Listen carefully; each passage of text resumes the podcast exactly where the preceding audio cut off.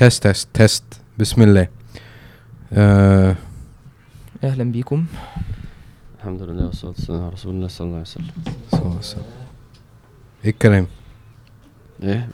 الكلام على إيه؟ عندنا مفاجأة. الكلام على العفة.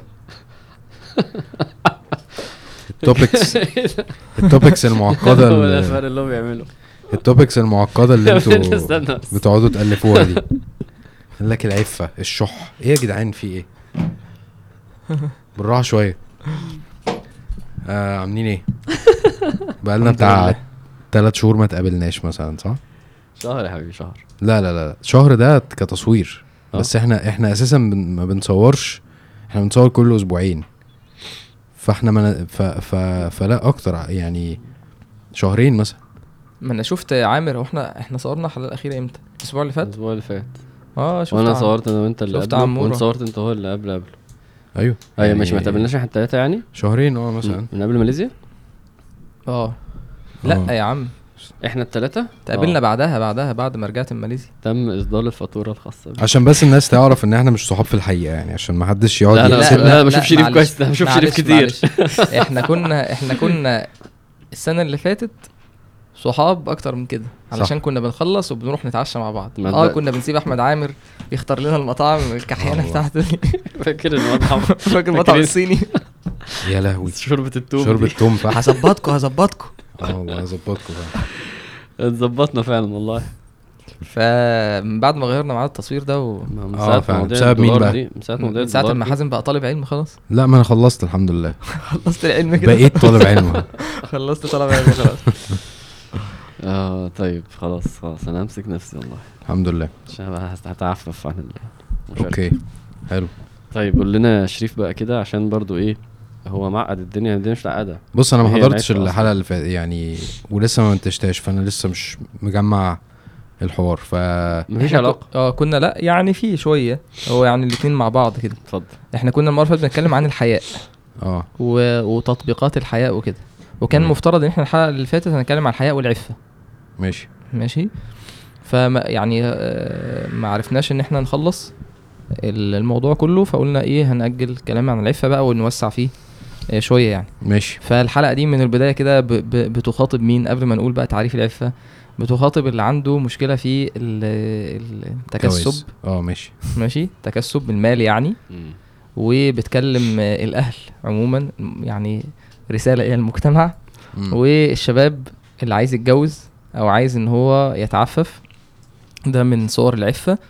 وكمان من صور العفة مسألة إيه الكف اللسان وكده. فممكن إيه أنت مش هتجيب الحاجات اللي هنا؟ أنا مش هجيب حاجة أنا بس إحنا بس. جايين إحنا يعني بن- بنعرف إن إحنا جايين نحل مشاكل المجتمع كله. عايز فلوس بالظبط. واللي عايز تتجوز؟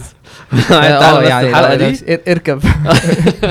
اللي عايز يتجوز أبو سن اسمها إيه؟ الحلقة أبو كرتونة. أبو آه. كرتونة إيش كان فيه؟ اللي عايز يتجوز الحلقة دي آه. عايز عايز. ماوس ليزر. فالنهارده اللي عايز أي كمل حاجة؟ آه كمل معانا. يعني كمل معانا. إن شاء الله إيه حلو. آه يا هات أبوك هات أبوك يسمع الحلقة دي. وحماك برضه يعني. بس عامة دي نقطة برضو جميلة إنه إحنا هنت... إحنا المواضيع اللي هنتكلم فيها دي هي مواضيع اجتماعية بحت آه بس أنا بس عايز أقول إن الحلقة دي مكملة للحلقات بتاعة الشهوة اللي إحنا كنا الشهوة والصحوبية والحاجات دي اللي إحنا اتكلمنا فيها. ماشي صح. يعني إحنا ه- هن- هنتجاوز حاجات فيها قلناها في الحلقات اللي فاتت. في. حاجات هن- هنعيد عليها هنأكد عليها تاني. ماشي. قول بقى أنت عايز تقول إيه. جامد. إحنا بقى عندنا لوجو جديد على فكرة. خدت آه بالك؟ هو كده هو. كده هيبقى ظهر أخيرا. آه. آه هيبقى ظهر وفي آه، وفي شغل عالي. إيه ده مش هو ده اللوجو اللي كان موجود ده؟ ما هو أنتوا إيه خلاص خلصنا. أنت عشان ما دخلتش. ما هو لأ هو ده الجديد اللي نزل. أيوه. هو أنتوا عملتوا فيه إيه؟ أنا مش فاهم. أنا قلت زيك هو وعي. برضه. فعلا؟ بس لقيت عمر قال لي؟ ده ما شاء الله ده ده اتظبط قوي وبتاع. أنا زي زيك بالله عليكم أنتوا مش ما. بنفهمش يا عم هو ده في رموز يعني؟ يا ابني سبحان رموز إيه يا ابني القديم أهو؟ ها. ما أنا فاهم آه. مفلطح كده وطويل بقى وبتاع. الواو عاملة مش عارف كده. الجديد ده جميل جدا. وبعدين متاخد أصلا فكرة ال stencil عارف أنت ما الناس اللي خليني بتيجي آه بص أهو الجديد أهو. الناس اللي بتيجي تعمل جرافيتي ها؟ فين؟ أهو. طبعا في فرق بس هي يعني يا جماعة يعني فصلت أنتوا فاهمين ال- فصلت راس الواو عن اسمها. فصل بص هو مش أنا اللي عامله. وفصل هو طبعا محمود؟ اللي عامله ما شاء الله يعني بس آه. حد تقيل قوي وده ده عيب فينا أنا وأنت يعني. أيوه معلش معلش طبعا. لا لا محمود. ده ما يعيبش محمود هو ولا محمود ما كانش عايز اسمه يتقال على فكرة. هو كان عايز الحوار اللي حودة حودة حودة. مش يعني إحنا ما قلناش آه. محمود مين بقى. ماشي مش؟ مشكلة. مش مشكلة. بس على فكرة هو هي دي حاجة غريبة إن أنا. أست... آه، ان إن إحنا- إن أنا أستعين بحد يعمل حاجة أنا أنا بحب أعملها. وتعجبني. بس عشان أنا لا لا هي الحمد لله هو أجمد مني أصلا الحمد لله الله إن شاء الله بس ف- بص ف- فصل العين كمان إزاي لا لا آه هي كده أفهمك أفهمك فهمنا إيه. الفصلة دي أفهمك واد عفريت فهمنا الفصلة دي معناها إيه عارف ال stencil لما تيجي تعمل stencil هو كده كده لازم الحروف تبقى مفصولة عشان لو هي راكبة إيه ال stencil دي اللي هي الجرافيتي أيوة، ده أيوة. آه ماشي ماشي آه. ماشي. ف... فالفكرة دي ها. عارف ال... الجرافيتي هو حاجة أصلا illegal يعني حاجة غلط آه، ما ينفعش آه. تتعمل تمام؟ آه. ف... ف... فإحنا بن... بنتخيل أو تخيلنا إن الوعي هي فكرته كده أو اللي إحنا بنعمله إن إحنا بنعمل حاجة يا ولاد اللي هو إيه كأنك هتروح تعمل. تعلم على البتاع وتجري تمام. فاهم؟ وتجري. بس. تمام. جميل ده جميل. ده شغل فنادق ده. عيال بتفكر. آه. أي كلام ها؟ حلو. حلوة منك يا حوده دي. ده اغمز أغمز له عشان عايش طيب أنا بقى كنت عايز أقول إيه؟ قول يا باشا. إحنا النهارده هنناقش ال- العفة والتكسب والعفة والجواز وهكذا في موضوع اجتماعي بحت. يعني إزاي آه، أجيب فلوس وأعمل إيه بالفلوس وأتجوز إزاي؟ ده موضوع اجتماعي جدا جدا. إنما الدين بيناقشه لأن هو يعني في صلب ال- في صلب الحياة. فالدين مش في معزل عن الحياة خالص بل موضوع كامل يعني في ناس برضو إيه بالنسبة لها سلسلة الأخلاق كلها أصلا آه، يعني خلينا في الحاجات ال- الدين خلينا في الصلاة والصوم. حلو. لا ده إحنا مش بنتكلم أصلا في الأخلاق ده إحنا هنتكلم جوه الأخلاق عن حاجة ليها علاقة ب الإيمان. آه طريقة الجواز واتجوز إزاي ونعمل إيه عشان نيسر الجواز ونعمل وايه الغلط وإيه الصح والأباء. حاجة اجتماعية جدا وده معناه ان الدين ده متكامل والدين ده واقعي جدا آه والدين ده يعني عشان الحياة. ربنا حتى في القصاص إيه ولكم في القصاص حياة. حتى حكم القصاص عشان الحياة تستقيم فدين دين يعني فاهم مثالي متكامل. فعلا سبحان الله يعني هو أنا في في المعنى ده يعني برضو أنا إيه إيه سبحان الله أنا بقالي فترة ماشي في في المجالس مجالس الشباب تفسير سورة النور. آه، المواضيع بتاعتها يعني وكده يعني فالصوره. فتحت ليا أبواب سبحان الله عجيبة إن إزاي ال- إن إزاي ربنا سبحانه وتعالى واسماء الله العليم الحكيم الخبير إن إزاي ربنا سبحانه وتعالى بيشرع شرع علشان يحمي المجتمع ده التشريع ده يحمي المجتمع من إن هو يقع في الفواحش.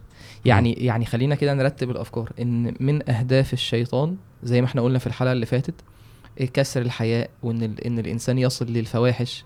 زي ما كان عامر يقول فوسوس لهما الشيطان ليبدي لهما ما وري عنهما من سوآتهم فمن أعظم أهداف الشيطان إن الناس آه، آه، آه، تتعرى وإن تقع في الفواحش في. الزنا. زي عارف النموذج اللي أنت شايفه في الغرب دلوقتي. اللي هو الشذوذ والتحويل الجنس والحاجات دي كلها دي من الأهداف اللي الشيطان وصل لها مع. مع الغرب. لما الناس بتبعد عن الدين. كويس. فمن الأفكار من الأفكار الأساسية في في سورة النور هو فكرتين. فكرة النور معنى النور وفكرة الآيات البينات أيوة. يعني ربنا سبحانه وتعالى قال في السورة الله نور السماوات والأرض وبعدين آه، قال بعدها نور على نور آه، آه، نور على نور لا لا في الآية اللي بعدها. أو كظلمات في بحر لجي يغشاه موج من فوقه موج من فوقه سحاب ظلمات بعضها فوق بعض إذا أخرج يده لم يكد يراها ومن لم يجعل الله له نورا فما له من نور. يعني كأن المجتمع اللي هيبعد على مستوى الفرد وعلى مستوى المجتمع اللي هيبعد عن الأحكام الشرعية المنظومة الكاملة دي اللي موجودة في سورة النور عيش في ضلمه هيعيش في ظلام. ظلمات. الحاجة التانية الآيات البينات. إيه، سورة أنزلناها وفرضناها وأنزلنا فيها آيات بينات. ولقد أنزلنا إليكم آيات مبينات ومثلا. يعني إيه؟ يعني عارف أنت ماشي على طريق الطريق ده بيبقى عليه آه، علامات. مم. أنت هتمشي كده يمين كده هتروح آه، تجمع كده رايح اسكندرية كده مش فهو تخيل كده حال الإنسان اللي ماشي في طريق مظلم هو مش شايف والطريق ده مش عليه كمان إيه مفيش علامات ولا GPS ولا. مش عارف إيه. فده حال الفرد وحال المجتمع لما بيبعد عن التشريعات دي. فازاي بقى سورة النور بتنزل في المجتمع مجتمع المدينة بتعالج المجتمع ده إيه ف إيه من البداية كلام عن تحريم الزنا حد الزنا إيه سواء اللي متجوز أو مش متجوز وبعدين إيه قذف فكرة إن إيه إن أنت تشتم إنسان أو ترمي إنسان بالفاحشة واللعان وبعدين يحكي لك قصة إيه حديث الإفك. نموذج حصل في المدينة. إزاي تتعامل مع الشائعات والكلام ده؟ وبعدين ربنا يقول لك إن خد بالك إن الشيطان هو المحرك الأساسي للفتن. يا أيها الذين آمنوا لا تتبعوا خطوات الشيطان. ومن يتبع خطوات الشيطان فإنه يأمر بالفحشاء والمنكر. وبعدين آيات عن إيه؟ الزواج. وآيات عن الاستئذان. إن أنت علشان لما تدخل البيت تدخل إزاي؟ شوف بقى بدأ إيه؟ إزاي المجتمع ده ينور. آه جميل آه، وأنت داخل تستأذن عشان الاستئذان من أجل النظر. البصر. وبعدين بعدها ايات غض البصر مم. وحفظ الفرج العفة. وبعدين آيات للنساء غض البصر حفظ الفرج الحجاب. وبعدين المرأة إزاي تتعامل قدام المحارم. ماشي؟ وبعدين ربنا في في الختام يقول ولا يضربن بأرجلهن ليعلم ما يخفين من زينتهن وتوبوا إلى الله جميعا أيها المؤمنون. وتيجي بقى الآيات اللي بعدها علشان المجتمع كله إيه؟ يستقيم. ده اللي ده اللي هيوصل لنا بقى معانا في درس النهارده. وأنكحوا الأيام منكم والصالحين من عبادكم وإمائكم إن يكونوا فقراء. يغنيهم الله من فضله والله واس- واسع عليم. وليستعفف الذين لا يجدون نكاحا حتى يغنيهم الله من فضله. فازاي في الآخر إن هي منظومة كاملة بالظبط جميل كده. جدا. هو رسم الخريطه آه خريطة كاملة تعملوا إيه وما تعملوش إيه عشان الدنيا تمشي أيوة صح. صحيح. تعملوا إيه وما تعملوش إيه من ف- اولها لآخرها مفيش أيوة حاجة ما بالظبط. اتقالتش فلو أنت لو إحنا ضربنا ركن من أركان المنظومة دي لو أيوة. ال- آه المرأة مثلا إيه إيه الت- الحجاب مش موجود غض البصر والعفة عند الراجل مش موجودين صعبنا الزواج.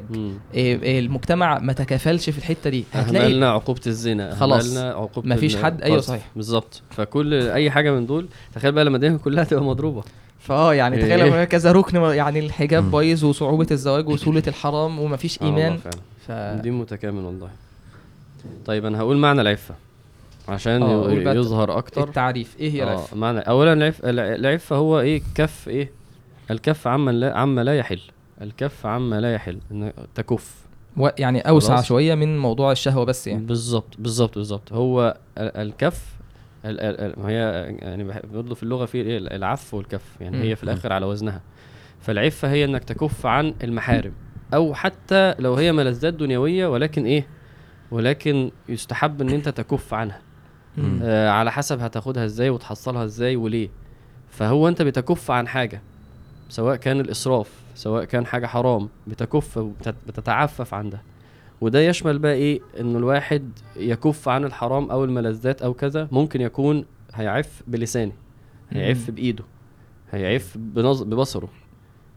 مم. فبالتالي إسقاطات العفة حتى ع- عفة النفس إن هو عفيف النفس. آه. بالظبط يعني إن كده هو ما يذلش لحد ما ياخدش حاجة من حد ما يتعرضش للناس عفيف. بالظبط. يحسبهم الجاهل أغنياء من التعفف أنا بحاول أفهم أصل التعريف ده حاسه عام قوي يعني يعني حاسه مش ما هو الخلق عام إسقاطاته كتيرة. بس أنا قصدي بس إن الأول ممكن فيه ممكن لا عما لا يحل ويحرم الاثنين دول غير بعض الحلال غير الحرام. مم. ممكن يعف عن عما يحل. أنت قلت إيه التعريف معلش؟ قول تاني. طيب. الكف عما عما لا يحل وعن المحارم. عما لا يحل. يعني إيه بقى يعني إيه الاثنين خلينا ناخد مثال على اللسان. ماشي. إزاي اللسان يبقى عفيف؟ امم عما آه، عما لا يحل وعن الحرام. الحرام الواحد ما يسبش مثلا ما. يشتمش ما, يتكلم- ما يقذفش عرض حد. فده كده بيعف لسانه عن الحرام. ماشي. وممكن يكون آه، آه، أصلا أنا لو قلت الحازم كده دلوقتي هيزعل. في لا فمش يحل هقول و... لا يحل ويجمل. يعني آه. كلمة مش مش جميلة مش حلوة. آه بالظبط كده. يعني بلاش أقول له دي عشان ما يزعلش. هو ما فيهاش أذى ما فيهاش حرمانية. حلو. بس هو يتعفف عن برضه إنه يعمل كده. تمام. فالعفة في ذاتها خلق راقي جدا. اولا بيمنعك عن الحرام وكمان عما لا يحل أو لا يجمل ما, ما يصحش. فواحد ممكن إيه ممكن أبقى أنا محتاج حاجة بس آه لا مش هسأل مش هسأله فيها مش ما أحرجش نفسي. ما يتع... فده مش حرام. حلو قوي فهو اصل أنا بحاول المستويين موجودين. أصل أنا بحاول أشوف لو هي دايرة وهو في نصها هو الحرام فانت أنت ما وقفتش عند الدايرة أنت مم. وقفت قبلها بدايرتين ثلاثة طبعا. تمام؟ آه. والدايرتين ثلاثة دول الله أكبر الله أكبر. مش مش إن أنت وقفت عند حاجة أصلا هي هي مش حرام أصلا. انت أنت ممكن تقف عن حاجة هي غلط أو هي مجتمعيا غلط أو. هي تضايق الناس زي ما أنت بتقول آه بس هي مش حرام يعني يعني يعني هي ما دخلتش في الدايرة الأخيرة ممكن فأنت بالظبط فأنت بتقف من بعيد آه، فهو آه، ده آه. كده أنا كده أنا ممكن أفهم المثال. الواضح مثلا على الم... نردد آه، نردد. كده وبعدين نكمل ان شاء الله. كنت بس آه، هدي مثال تاني بال ب... ب... بالعفة آه، بالأذن أو عن السماع لأن أنت في حاجة حرام تسمعها. آه، واحد مثلا بيغتاب واحد وأنا قاعد وأنا مش متضايق ومبسوط وبضحك ده حرام. إنما ممكن كمان عارف لما ربنا قال آه، في عباد الرحمن الذين لا يشهدون الزور. واذا مروا باللغو مروا كرام مروا كراما. لما هو نظروا أو بقى سمعوا ايا كان هنقول إيه اللي اتعفف هنا ربنا يرحمه. آه، لما شاف منظر لغو حتى يعني إيه؟ هو اللغو ده مش محرم. بس هو في في حالته هو الله أعلم برضو اللغو ساعتها صوته إيه ممكن مم. بس هو في ال- يعني ممكن تبقى حاجة بتلهي. شيء لا, لا كذا. ينفع في الدنيا ولا في الآخرة بالظبط يعني بس والله هو أعلم. آه يعني هل هو مثلا آه هنا هو بيتعفف عن حاجة إيه؟ لا ما ما- ما ما يصحش إن أنا أبقى هنا ما احبش إن أنا أبقى هنا. فالتعفف خلق راقي في الحتتين دول يعني. بس عاي- عايزين نأكد على معنى إن العفة آه وده يعني المستفاد من إيه؟ من شروط آه. العفة والقصص دي. إن العفة بيكون معاها هي بيقولوا هي حالة وسط يعني. يعني بين بين ال يعني مثلا في مثال الشهوة مثلا. بين البرود وبين إن الإنسان يجترئ على إن هو يصل إلى الشهوة بالحرام. مم. فهو عنده الشهوة لكن في نوع من إيه؟ الضبط ده. مم. زي اللي عنده غضب وبيحكمه. فاهمني؟ فهي لازم تبقى فاهم إن ال- العفة بتكون معاها جواها يعني هو مش الشخص العفيف مش شخص ما عندوش الرغبة دي ولا الشهوة دي لأ. آه مش جبل يعني هو مو. هو عنده الرغبة وعايز يعمل حاجة دي بس بي بيجاهد بيكف تمام. بيعف مم. يستعفف. يعني ممكن نقول إنه ال- الحليم ده بيتعفف عن الغضب. ممكن آه. فبالتالي هي صورتها كده بقى. كويس. يعني هي product في الموضوع. بتخليك آه، تقلع عن الشيء. أنا برضو بحاول أفهم. فبيقول لك ضبط النفس عن الشهوات. آه فيها بذل فيها فيها فيها اكشن فيها مم. حاجة أقول لنفسي لأ أو بس اوقفها بس فيها فيها رقي. أكبر من إن أنت بتسيب الحرام بس صح؟ ما هو ده هي بقى دي- درجات هي. دي كم- كمالها بالظبط كده. تمام. بالظبط. يعني في في غض بصر صح؟ أنا بتعف عن الحرام بغض البصر. وفي واحد بتلاحظ إنه في غض البصر بيتعفف مش بزيادة بس بيقول الأكمل بقى. مم. اللي هو يعني هو في غض البصر لو هيمسك حتى كمان على اختلاف حتى أقوال هو بالنسبة له إيه؟ هو بيعمل أكتر منه. مم. يبص الناحية التانية يبصش خالص يوطي صوته يبص في الأرض. هتلاقي حاجات زيادة. هو بيتعفف عن حتى إيه؟ اللي كويس. في اللي في فقهه هو يعني. فآه هو ليها درجات أعلى بكتير. مم. إحنا اتكلمنا عن امثله على اللسان عن المسموعات عن البصر لأن هو الموضوع يعني إيه؟ آه، شامل شامل صور كتير يعني. فده كده معناه وصوره يعني. إنما قول لنا بقى يا شريف إيه؟ كام حديث من بتوعك؟ عشان يعني ترغيب بقى يعني اللهم ارزقنا الهدى والتقى والعفاف والغنى أيوه آه. يا سلام أنا كنت جاي. المعنى العفاف والغنى ده أول كنت- حاجة كنت الدعاء. مخبيه آه، ده العفاف والغنى كنت مخبيها دي بس ماشي كده آه، يعني مش عارف إحنا المفروض إحنا يعني هنمشي إزاي دلوقتي أه أنا حابب بس إن إحنا يعني إحنا برضو متعودين على إنه هتاخد إيه يعني لو أنت إنسان عفيف يعني؟ آه إيه الفوائد؟ إيه إيه النبي صلى الله عليه وسلم وعدنا بإيه؟ الشرع وعدنا بإيه الأول؟ ليه أبقى عفيف؟ مم. المهم برضو ال- اشتريني كده. حلو. هو هو يعني ماشي لو إحنا هن هنشوف مثلا أثر العفة دنيويا ها. فان المجتمع هيبقى نظيف. يعني هيبقى منور. آه. يعني لو خلق العفة ده آه، العفة بقى بالتطبيقات الواسعة.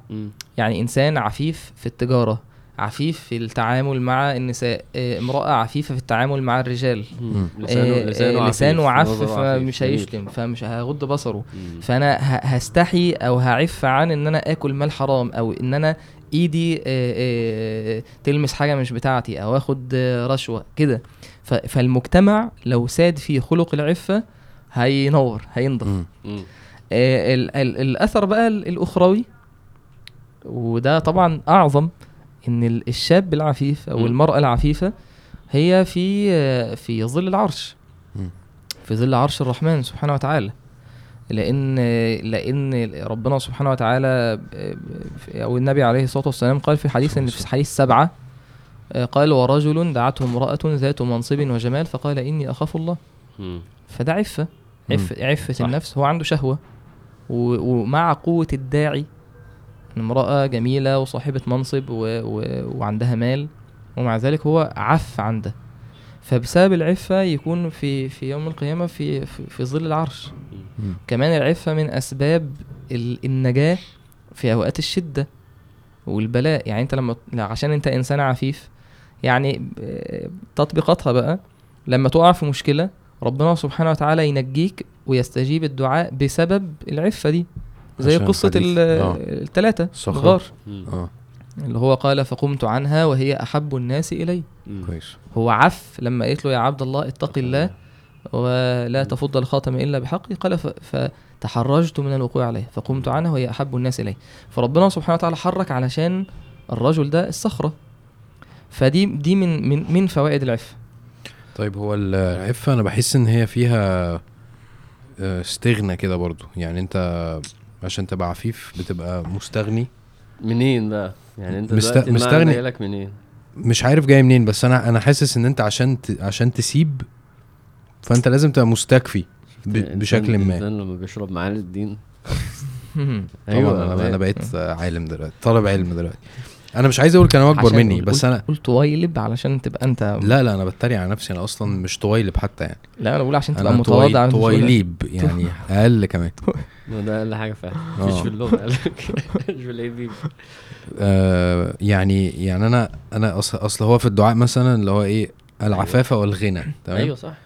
فالغنى ده مش شرط في غنى فلوس هو ممكن الواحد يستغني بربنا سبحانه وتعالى ما هو كده. ربنا ربنا يكفيه. تمام هو حتى في تفسير الحديث ده آه، فسروا الغنى كده يعني أيوه ما هو في. حديث تاني يا جماعة بيأيده مم. هو إيه حديث هو؟ معروف اللي هو أنت من يستعفف يعفه الله ومن يستغني يغنيه يغنيه الله الله مم. هو أصلا المعنيين بيكملوا بعض زي ما أنت بتقول بالظبط عشان. كده اتبسطت إن هو مم. هو ما ينفعش دي من غير دي كويس أنا أنا عايز أقول على الشخص العفيف لأن أنا أنا في في بالي كذا حد عندهم الصفات دي و و وصفة عامة عفة عامة كده إن هو إيه هو شخص تحسه بي بي بيطفو كده على الحياة عارف يعني هو مش يعني مش مؤثر على الناس مش خفيف. مش خفيف بالظبط كده مش محتاج حاجة من حد ودي أكتر ناس إن محبوبة. أنت بتحبها مم. عشان هو فعلا مش محتاج منك حاجة مم. واخد بالك ف... ف... فلو هنتكلم على الفوائد برضو لو أنا لو أنا عايز لو أنا عايز أبقى شخص محبوب لو أنا عايز أبقى شخص مش تقيل على الناس أنا شايف فكرة إن أنت أنا يعني أفكر إزاي أسكن لربنا سبحانه وتعالى أ- أستكفي بيه أليس الله بكاف عبده؟ عارف؟ مم. أبقى اربي نفسي على المعاني دي. ما أعرفش دي ممكن نربي نفس ن- نربي نفسنا عليها إزاي الصراحة إن الواحد يبقى خلاص ربنا هو كل حاجة بالنسبة له ويبقى كفاية بالنسبة له دي صعبة جدا. مم. بس أنا حاسس إن هو ده اللي بيؤدي ليه يعني. صح. مش صعبة جدا بلاش أقول صعبة جدا. بس هو ده أنا قلت إيه اللي بيأدي صعب؟ أنهي حتة صعب إن إحنا نوصل للمقام اللي هو يعني. إن الإنسان يستشعر إن ربنا بيكفيه. إن شاء الله أكيد مش صعب. مم. أكيد إن شاء الله مش صعب. قول بقى يعني من الفائدة الرابعة اللي هي أنت مش عندك؟ أنا عايزك تقول حاجة. أنت عادي. لا عادي أنا مبسوط خدت حتتك ولا إيه؟ لا ما خدش أي حاجة. الف... يعني. ال- الفو... من الفوائد برضو؟ من. الفوائد للشخص العفيف هو إن هو ليه معية خاصة. واعانه خاصة. إيه دليلك؟ إيه ده؟ سلام. إيه دليلك؟ إيه، إن حديث آه، إن ربنا ربنا سبحانه وتعالى أو النبي عليه الصلاة والسلام قال ثلاثة حق على الله عونهم. وذكر من من الثلاثة الناكح يريد العفاف. فالشخص اللي طالب للعفة اللي بيستعفف ده ربنا سبحانه وتعالى آه، يعينه. حلو. ف- فدي معية خاصة عون خاص معاملة خاصة لأهل. العفة. فتلاقي بقى التيسير ومن يتق الله يجعل له مخرجا ويرزقه من حيث لا يحتسب. سعة في الرزق آه، آه، ومن يتق الله يجعل له من أمره يسرا. كل بقى إيه ده يدخل في مسألة ال- التعفف. فدي دي من الايه من ال- من الفوائد. جميل قوي فوائد العفة. ما هو أنا حسيت برضو دلوقتي من من من كلامنا إن هو الشيطان هو ليه واحد ما ما, ما يتعففش عن الحرام. امم يعني ال- في في أرقى زي ما قلنا في مراتب أرقى. بس لأ إن هو يبقى عارف إن ده حرام ومش قادر يتعفف عنه زي ما إحنا قلنا الموضوع فيه ضبط نفس.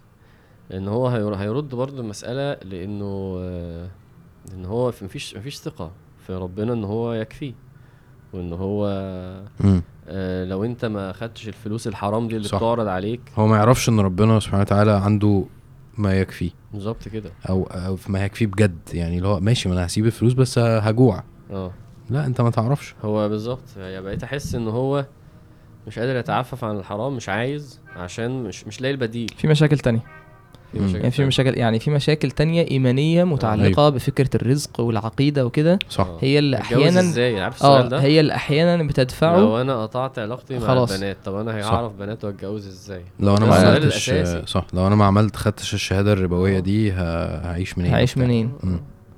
الموضوع آه داخل في كده فعلا إحنا هنروح آه يلا بينا ننزل نصلي ونكمل يلا إن بينا شاء الله إن شاء الله إحنا كنا فين لو تطلع الحتة اللي هي قلنا نوقف عشان الصلاة دي آه عشان الناس عشان تعرف إن الرياء. إحنا يعني أنا كنت أقول لكم عشان الناس تشوف إنها عشان يعني إن العفاف. الصلاة مهمة بس آه خلي الناس آه، ما آه لا هو شريف اللي قالها فما تطلعهاش طب إحنا إحنا كنا بنتكلم آه تعالوا نخش بقى في ال- في الصورتين المهمين عشان برضو إيه إزاي نسقط العفاف إزاي نتخلق بالخلق ده.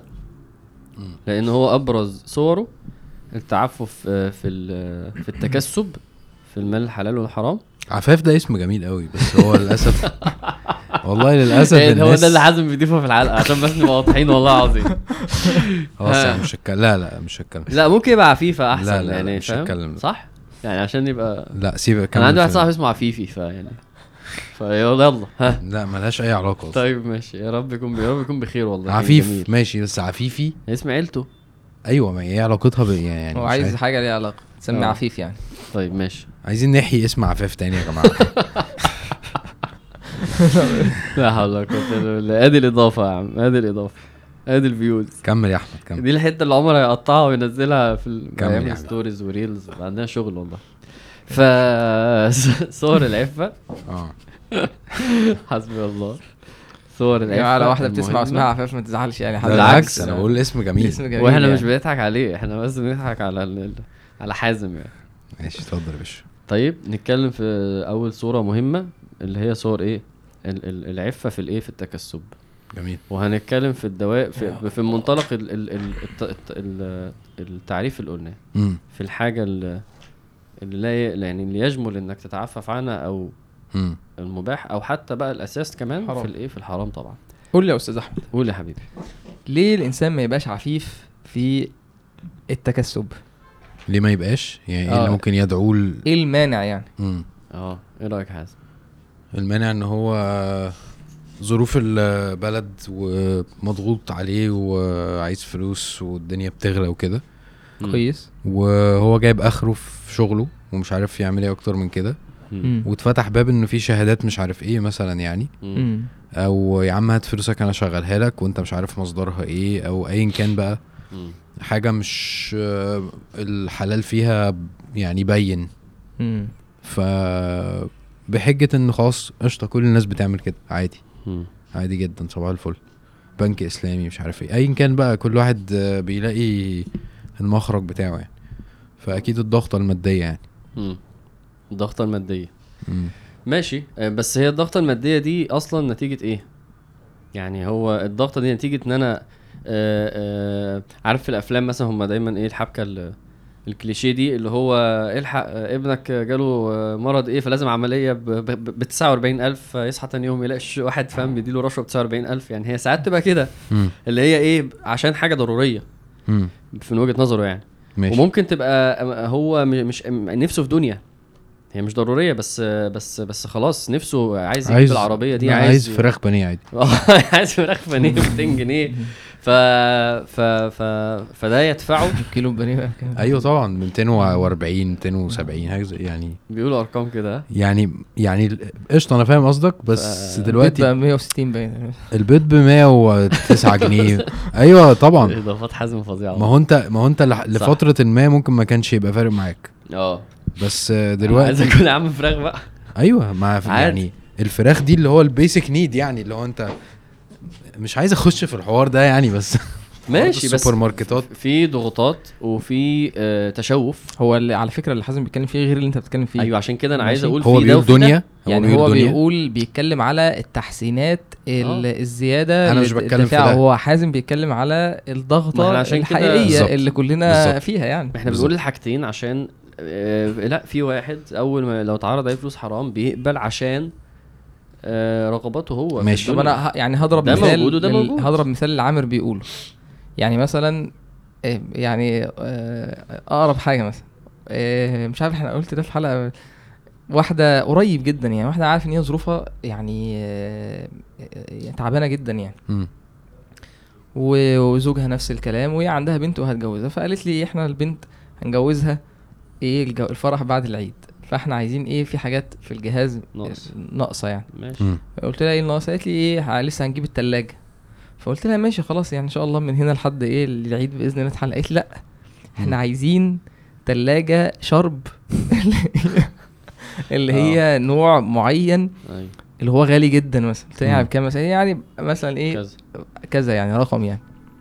ويعني أنا أنا برضو مش مش مش معترض مم. على إن الإنسان يبقى معاه ويوسع على نفسه ويجيب حاجة كويسة هتعيش وكده ده مفيش مشكلة لأن الحاجات دي أصلا بقى في يعني تعتبر دخلت في الضروريات بتاعت حاجاتنا حياتنا اليومية يعني. لكن ال ال الشخص نفسه هو هي فعلا ظروفه بسيطة جدا. مم. جدا يعني فده ممكن اللي يدخل فيه اللي عامل بيتكلم فيه اللي هو أنا وده ده كتير في صح. يعني جنب بقى جنب عندنا مثلا في الأرياف والحتت دي صح إن ممكن واحد يتداين أو ياخد قرض ربوي علشان أنا عايز أحط نفسي في صورة اجتماعية طبعاً. شوية مم. طبعاً. وده هيجي معانا أصلا كمان شوية في موضوع الجواز والأفراح ومش عارف إيه إن أنا هتداين وهعمل حرام علشان أوصل للحاجة اللي أنا المجتمع بيدفعني ليها آه. عندي برضو ده بقى اللي إحنا بنقول إيه؟ هو ده قصدي بقى. يعني أنا برضو صورة المجتمع بص يعني المجتمع ده المجتمع أغلبه بيعاني من اللي أنت بتقوله أغلبه. و... وفي جزء منه وبرضه مش قادرين نتخلص من الحاجات اللي هي إيه؟ اللي هي ال ال أيوة. التابوهات الثابتة اللي آه، إحنا لازم آه. لازم الفرح بشكل معين لازم مش عارف إيه. في يا واحد إحنا مش لاقيين ناكل. في واحد متعلق على ب... ب... ب... ب... ب... ببراندات لبس معينة خلاص. ما ينفعش ينزل عنها بنوع موبايل معين. فده هيقعد يدفعه ليه؟ طب ما هو دلوقتي ما فيش غير م- منفذ بس فلوس حرام. فلو أو فلوس فيها شبهة. فيحصل بقى التساهل اللي أنت بتقوله. وال... والمانع الثالث أو السبب الثالث أو الدافع الثالث لعدم التعفف هيبقى بقى فعلا غياب يعني ضعف الإيمان. غياب ال... في ناس بسهولة جدا بتف... يعني طب أنت تحريت يبيع كلمة- دينه بعرض من الدنيا آه،. كلمة تحريت محتاجة إن أنت إيه ت... آه أنا ببحث وأسأل لا معلش بس هو. موضوع أصلا يعني ال ال اللي في الواقع في أغلب اللي أنا بشوفه مم. إن أغلب الناس اللي بتشتغل وبتحتك في الواقع أو بتشتغل في التجارة هو أصلا فكرة إن أنا أستفتي قبل ما أعمل حاجة دي ده شيء آه، يعني نادر يعني مم. يعني ده في عمو... بتكلم في عموم الناس مش اللي هو عنده إيه المسحة الدينية فبيرجع في ناس. آه. آه بيرجع يس... يسأل طب حتى ممكن يعملها وبعدين إيه. يرجع يسأل دي حلال ولا حرام. بس أغلب يعني حتى لو أنت مش متعلم لو أنت أنت هت... هت... هتتاجر في حاجة فواجب عليك إن أنت تعرف بالظبط. أحكامها الشرعية إيه. بالظبط. لو أنت حتى مش هتتعلم ده ما عندكش الوقت لده على الأقل يبقى قبل ما أحط رجلي في حاجة أكلم حد ثقة أستفتيه. بالظبط. غياب ال... الوازع الديني. ده مش موجود. مم. في المعاملات المالية. ده مش موجود تماما. صح. الناس مش فاهمة إنه الدين بيحكمنا في معاملات المالية. مم. من أول بقى إيه اللي يطلع عليه زكاه وايه اللي ما يطلعش؟ والتجارة دي تنفع؟ ولا تنفعش؟ ونوع الشراكة ده ينفع ولا الزكاة دي لا قصة ثانية آه ما أنا بتكلم في إنه الناس مش مدركة إنه الدين بيحكم المعاملات المالية وليه القول؟ وليه الحكم في إيه إيه اللي ينفع وإيه اللي ما ينفعش؟ فغياب الوازع الديني وضعف الإيمان في الخوف من ربنا وتوابع ده. مم. التوابع ده أنا بصراحة بشوف إنه الحمد لله دي أكتر حاجة عندنا ممكن تمنعني. إنه بقى المال الحرام حاجة كبيرة جدا في طبعا. ميزان الآخرة والدنيا مؤذية وهي مؤذية جدا في الدنيا برضه يعني تنزع البركة عيالك آه، السحت وأكل الحرام ون- ويتزرع فيهم مش عارف إيه عدم. إجابة الدعاء عدم تهديدات قبول كبيرة العمل. جدا. ما جاب الدعاء دي كانت بالنسبة لي من الحاجات الفاصله في في, ال- في التربية الإيمانية إنه النبي صلى الله عليه وسلم لما قال مطعمه حرام و اشربوا حرام البسوا حرام. وغذي بالحرام قال فأنا فأنا فأنا يستجاب. له فدي دي خلاص يعني معلش والله المفروض وإن شاء الله يعني الناس تبقى كده مش ب... مش بنتعالى بس الواحد لو عنده فعلا شوية إيمان ربنا بيقول له مفيش مفيش دعاء هيستجاب لو أنت كده خلاص يبقى. الموضوع ده اتقفل خلاص معروفة يعني انت عارف من, من آه، العجيب. في ابن رجب رحمه الله بيقول في الحديث ده في شرح الحديث ده مم. بيقول إن النبي عليه الصلاة والسلام ضرب مثال بس بالدعاء يعني انت آه، فاهم معنى ما الكلام ده قالش إيه؟ صور العبادات التانية بيقول ان ابن رجب بقى شد الخط بقى إيه؟ قال لك طب الحج. بتاعه الحج بتاعه مش هيقبل لأن هو من مال حرام. كده كده آه. ال- ال- اللحم بتاع جسمه بينبت من حرام فالعبادات الجسدية. كلام بقى مم. مرعب. سبحان الله. مرعب. وهو لو الناس قالت ده كلام آه، مش هقول مبالغ فيه بس بس كتير. هو هو ابن رجب شايف إنه دي حاجة حرام لدرجة فظيعة لدرجة إن هو ما عندوش مشكلة ان كل ده يبقى حرام بسببها. لأن يعني زي ما هو قاعد يضرب أمثلة بالأدلة. الادله أنا فاهم. يعني يقول ما- ال- أنت مثلا النفقة الواجبة على الزوجة اللي آه. أنت بتثاب عليها. دلوقتي خلاص. وعلى الأولاد بتثاب عليها. ده مال حرام. فبالتالي أنت الثواب ده مش هتاخده تعاقب يعني. فاهمني؟ ف- لا. فبيقول ده ضرب مثال إن من أسباب عدم قبول العمل آه. أكل الحرام. كويس. أنا دخلت يعتبر في في الحلول شوية بس لأن هي نفس ال... نفس الدافع للغلط. هو هو ده هو ده ال- ال- الضابط بتاعه. إن هو اللي, اللي بيدفع خلينا قلنا ضغوطات ماشي وقلنا واحد بقى واهواءه الدنيويه و... وده للأسف ساعات يبقى موجود عند نفس الشخص. يعني نفس الشخص اللي هو عنده ضغوطات تلاقيه في النص كده. أنا أنا في واحد أعرفه كده. أنا أنا لا أظن إن هو يعني في ال... في المرحلة المادية ال- ال- اللي أنا يعني يعني قصدي إيه؟ خليني بس أقول. هو شخص بسيط الحمد لله مفيش أي مشكلة. وأكيد هيبقى بيعاني زينا في كل الحاجات دي. فجأة لقيته داخل في مشكلة مش عارف إيه وكذا وبتاع عشان الآيفون الجديد. اللي هو مش عارف ب 40000 جنيه. اللي هو قصدك إيه دين فلو... يعني؟ آه آه يعني فلوس وكذا وبتاع و... في الآخر اكتشفت إن الاحتياج الفلوس ده يعني سببها حاجة مش بقى رفاهية رفاهية الرفاهيه الآيفون الجديد ده يعني رفاهية الرفاهيه في العالم. مم. فحسيت إنه اولا ده مش مرحلتك والله يعني ده مش مكانك وده مش تقليل منه بس ده فعلا مش مكانك. فحرام أنت محمل نفسك ليه ده؟ عشان كده ذكرتها لأن اللي أنا شايفه إنه آه في ناس بتعاني من ضغوطات وفي ناس هي حياتي هو- ليها standards معينة. هو يحمل لا، هو بيحمل هو بي... لازم يحمل نفسه. هيكف إزاي بقى؟ مم. يعني هيكف إزاي النفس دي عن الحرام ده؟ و... والحاجة التانية بقى لما تحط مع ده إنه زي ما قلنا مفيش مفيش وازع ديني مفيش حاجة بتقول له حرمانية. مفيش حاجة بتقول له الكسب الحرام ده إن الله طيب لا يقبل إلا طيبا ف فده مش موجود مع إنه في ده بقى بيزقه خلاص مش قادر يضبط نفسه. يعني أنت الطريق بتاع إن أنت عايز دنيا آه، آخرته ممكن تبقى وآخرته القريبة يعني مش مش إن أنت مثلا بعد خمس سنين ممكن تلاقي نفسك آه، بتدور على طريقة حرام تجيب بيها الفلوس دي. لا أنت ال- التطلع الزيادة بيجيب تطلع زيادة بيجيب إن أنت طيب آه، أنا ممكن مثلا آه، أجيب عربية جديدة آه، وأبتدي. أقسط وأبتدي أشوف أروح بنك يظبط لي الحوار ومش عارف إيه. صح. فالحل بتاع ده أصلا إن أنت عندك وعي أصلا للمشكلة دي. وال والترتيبات بتاعتها قصدك إن من ال- اللي بيولد عنده الرغبة دي التطلع الزيادة؟ آه. زي ال- المعنى اللي إحنا كنا بنتكلم فيه في حلقة ال- ال social media يعني. اللي هو إيه يا هو إنت إزاي فاكر الحلقة؟ لا مد البصر للدنيا. آه. أيوه. ال- أيوة، زي- أيوة. زينة الدنيا زي آه، على. ال social media يعني آه. أيوه آه. أيوه. هو إحنا اتكلمنا أصلا في الحتة دي كتير بتاعت إن إن الدنيا بتأدي بيك. حتى في الحلقة بتاعت ال بتاعت آه، الحلقة اللي فاتت كنا اتكلمنا في إيه؟ يا جماعة بنصور كتير الحمد, الحمد لله مش لله.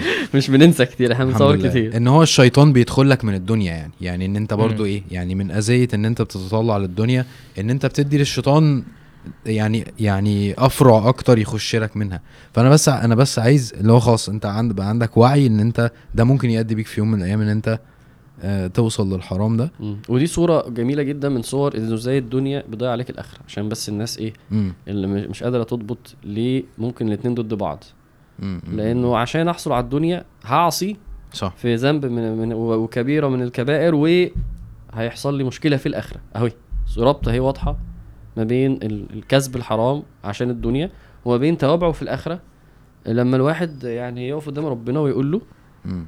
آه، أول حاجة يسأل عليها آه، من أين اكتسب من آه. آه وعن ماله من أين اكتسبه وفيما انفقه. فهيتسأل النهارده أنت كنت بتعف ولا لأ عشان كده بنتكلم في موضوع عشان كده هو دين مم. عشان كده الناس لازم وحاسسها سهلة لأنه إيه من أين اكتسبه دي سهلة يعني قصدي إيه أنت ما عندكش مثلا 50 شركة ولا مثلا مليون مصدر رزق هو الموضوع عبارة عن إيه دي ودي ودي مم. فاسأل في دول وتأكد بس إن المعاملات دي حلال واسأل إن الشغل ده حلال. وبعد كده آه. تشوف في حالتك انت هتعمل إيه يعني لو في حاجة حرمانية هتعمل إيه. تستفتي آه. تستفتي لازم ان انت. ده دي- ده دينك دي اخرتك. ما هي دي يعني ما تمشيهاش أصل أنا حاسسها حلال مفيش حاجة اسمها حاسسها حلال. هقول لك حاجة إحنا مثلا أنا شخص ممكن أ- أفترض إن أنا مش أنا مش أنا بنفسي يعني بس اللي هو إيه من نوعية الناس اللي ممكن اتحرى الحلال يعني. اللي هو الب- ال profile بتاعي ده اللي هو إيه آه طبعا هو ممكن يتحرى الحلال ومش عارف إيه بس إحنا وق- وقعنا قريب في أزمة إن واحد من العقود اللي إحنا بنعملها مم. اللي ليه دعوة بال franchise مم. ممكن يبقى فيه مشكلة مم. ودخلنا اتكلمت مع الشيخ عمرو ومش عارف إيه وفتحنا الباب ده واللي هو. لأ أنت في وفي يعني في معاني كده مثلا في العقد كان فيها مشكلة اللي هو طب أنت بتأجر ده ولا بتبيع ده ولا مش عارف إيه؟ تفاصيل إحنا علشان مش متخصصين. بالظبط. بنبقى فاهمين من على الوش كده الدنيا إيه؟ شغال. عادي. لا آه. لا في تفاصيل. بالظبط. ف... ف... فلما أنت بتقول إن معظم الناس بتمشي الدنيا كده معظم الناس قشطة عشان دي تجارة وده بيعملها وده أكيد حلال وده متدين فأنا عارف إن هو مش هيعمل حرام. ومش عارف. إيه. فأنت خدت المجموع بتاعهم أو الأفريج وخدت عقد زيهم وم- ومشيت حالك فاهم صح. ف... فدي دعوة ليا أنا يعني إن إن لا مش بالسهولة دي اللي هو لا راجع راجع الحوارات دي راجع العقود دي راجع المنتج اللي أنت بتبيعه هل هو يعني يعني قصدي الحرام سهل قوي إنه يخش صح صح صح. س- أسهل بكتير قوي ما إحنا صح. متخيلين. صح. وفي الزمن اللي إحنا فيه ده أكتر اللي هو أنت بتبيع على ال social media أنت يا عم الاعلانات بتاعت اليوتيوب ما ده صراع رهيب إحنا مرينا. بيه فاهم؟ خسارة. ولا آه والله ف... سبحان الله. ما هي خسارة ولا الحمد لله؟ ما أعرفش فاهم. يمكن ده فاتح باب رزق تاني يمكن ده منن علينا مثلا باللي إحنا فيه ده دلوقتي فاهم؟ فسهل قوي. اللي هو يا عم كل النبي الناس عليه الصلاة فاتحه والسلام الادز قال يأتي على الناس زمان لا يبالي المرء. هي كلمة لا يبالي دي. أيوه. مم. بما أخذ المال أمن حلال أم من حرام؟ إحنا بنقول إن أنت خليك لازم تبالي. مم. يعني لازم إن أنت ما, ما تبقاش ماشي كده. مم. المهم إن هي فلوس ودخلت جيبي وخلاص. مش عايز أعرف بقى. أحيانا أحيانا وده كتير. مم. ربنا يعافينا. هو مش عايز يسأل لأن هو شاكك إن هي حرام. آه. فلو عرفت إن هي حرام أنا ما عنديش استعداد إن أنا أسيبها دلوقتي. أيوه صح. صح أنا لسه كنت مع واحد صاحبي في الموضوع ده ورايح يشتغل في حتة.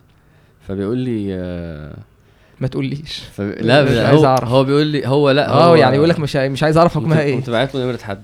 قال لي يا عم ما خلاص. هو دي هو بس هو الحمد لله ولا هو بيهزر لأن هو قام مكلمه واكتشف إنها حلال. يعني برضه آه. هو إيه. ساعات الواحد هو مش فاهم أصلا.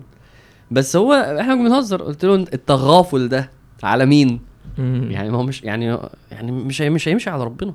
مم. يعني ما في ناس برضو مش هي اللي انت بتقوله ده لو فعلا في ناس معتقدة إنه ربنا يعني هو إيمانه بربنا مين هو ربنا؟ إنه ينفع أتعامل معاه كده؟ معلش ده يعني يعني إيه قصدك؟ إنه إن أنا من جوايا بقول يعني ب... مش آه. هسأل علشان لو عرفت ده حتى هي ما جابش المكر والله ده ما جابش المكر والخداع اللي ربنا قاله على. على اللي بيعملوا كده. ده كده ساذج قوي ده ما تضحكش عليا أنا.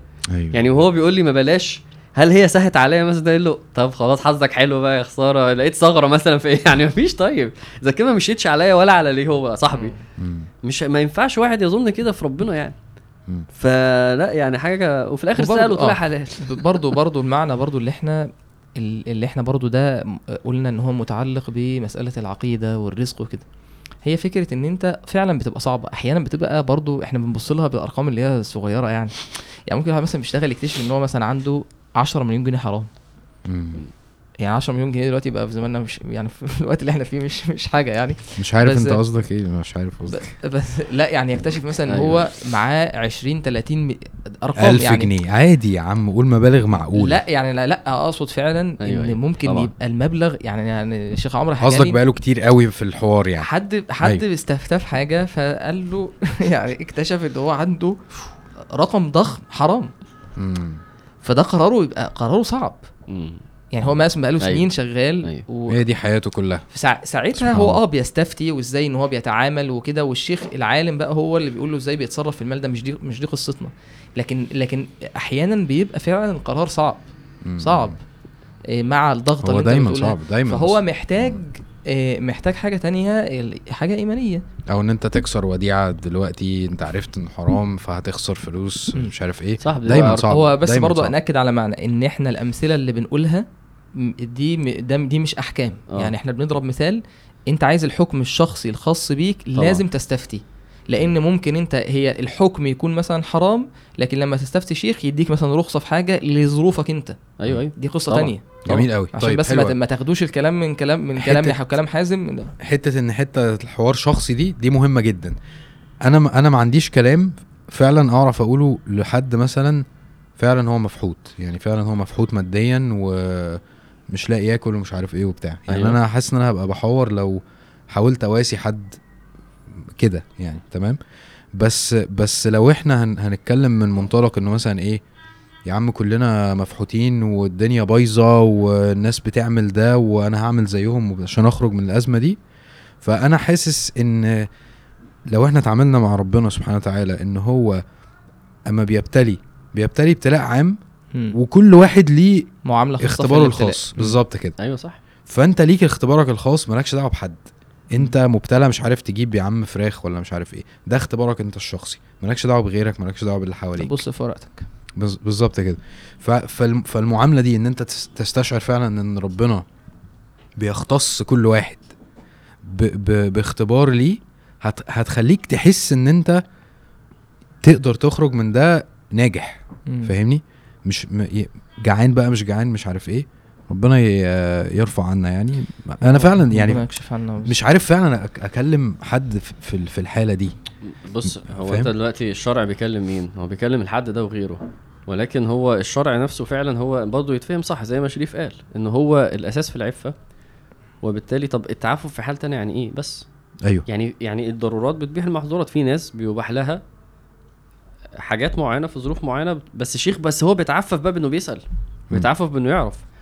وبعدين ثقته بربنا بتخليه خلاص أنا هعبد لا واللي أنت بتقوله يا حازم يعني ال ال الدليل إن في نماذج كده يعني أنت جه فيديوهات آه. اللي مثلا الشخص اللي مش عارف حد من الشباب اللي هو بتوع المذيعين اللي في الشارع بيعملوا مسابقات فاداله فلوس مم. فقال له هي دي حلال مم. وهو راجل واضح أيوة إن صح، هو فقير صح، جدا فمعنى كده إن شخص فقير صح. جدا لكن هو مش عايز إن هو يدخل حاجة حرام ده موجود صح مم. موجود هو محتاجهم 100% أيوه صح.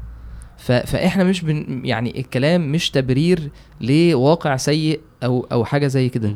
إحنا بنقول إن في الآخر إحنا مطالبين إن إحنا نكون عبيد لله سبحانه وتعالى. وفي حاجات خارجة عن إيه الم- المساحة التأثير بتاعتي. مم. بس أنا في الآخر أنا مش عايز أ- مش هدخل النار. يعني. مش عايز أدخل النار. مم. فاهمني؟ صح. أيوه. ربنا يعني ربنا يكشف عنا وربنا ي... وربنا ما يختبرناش عارف؟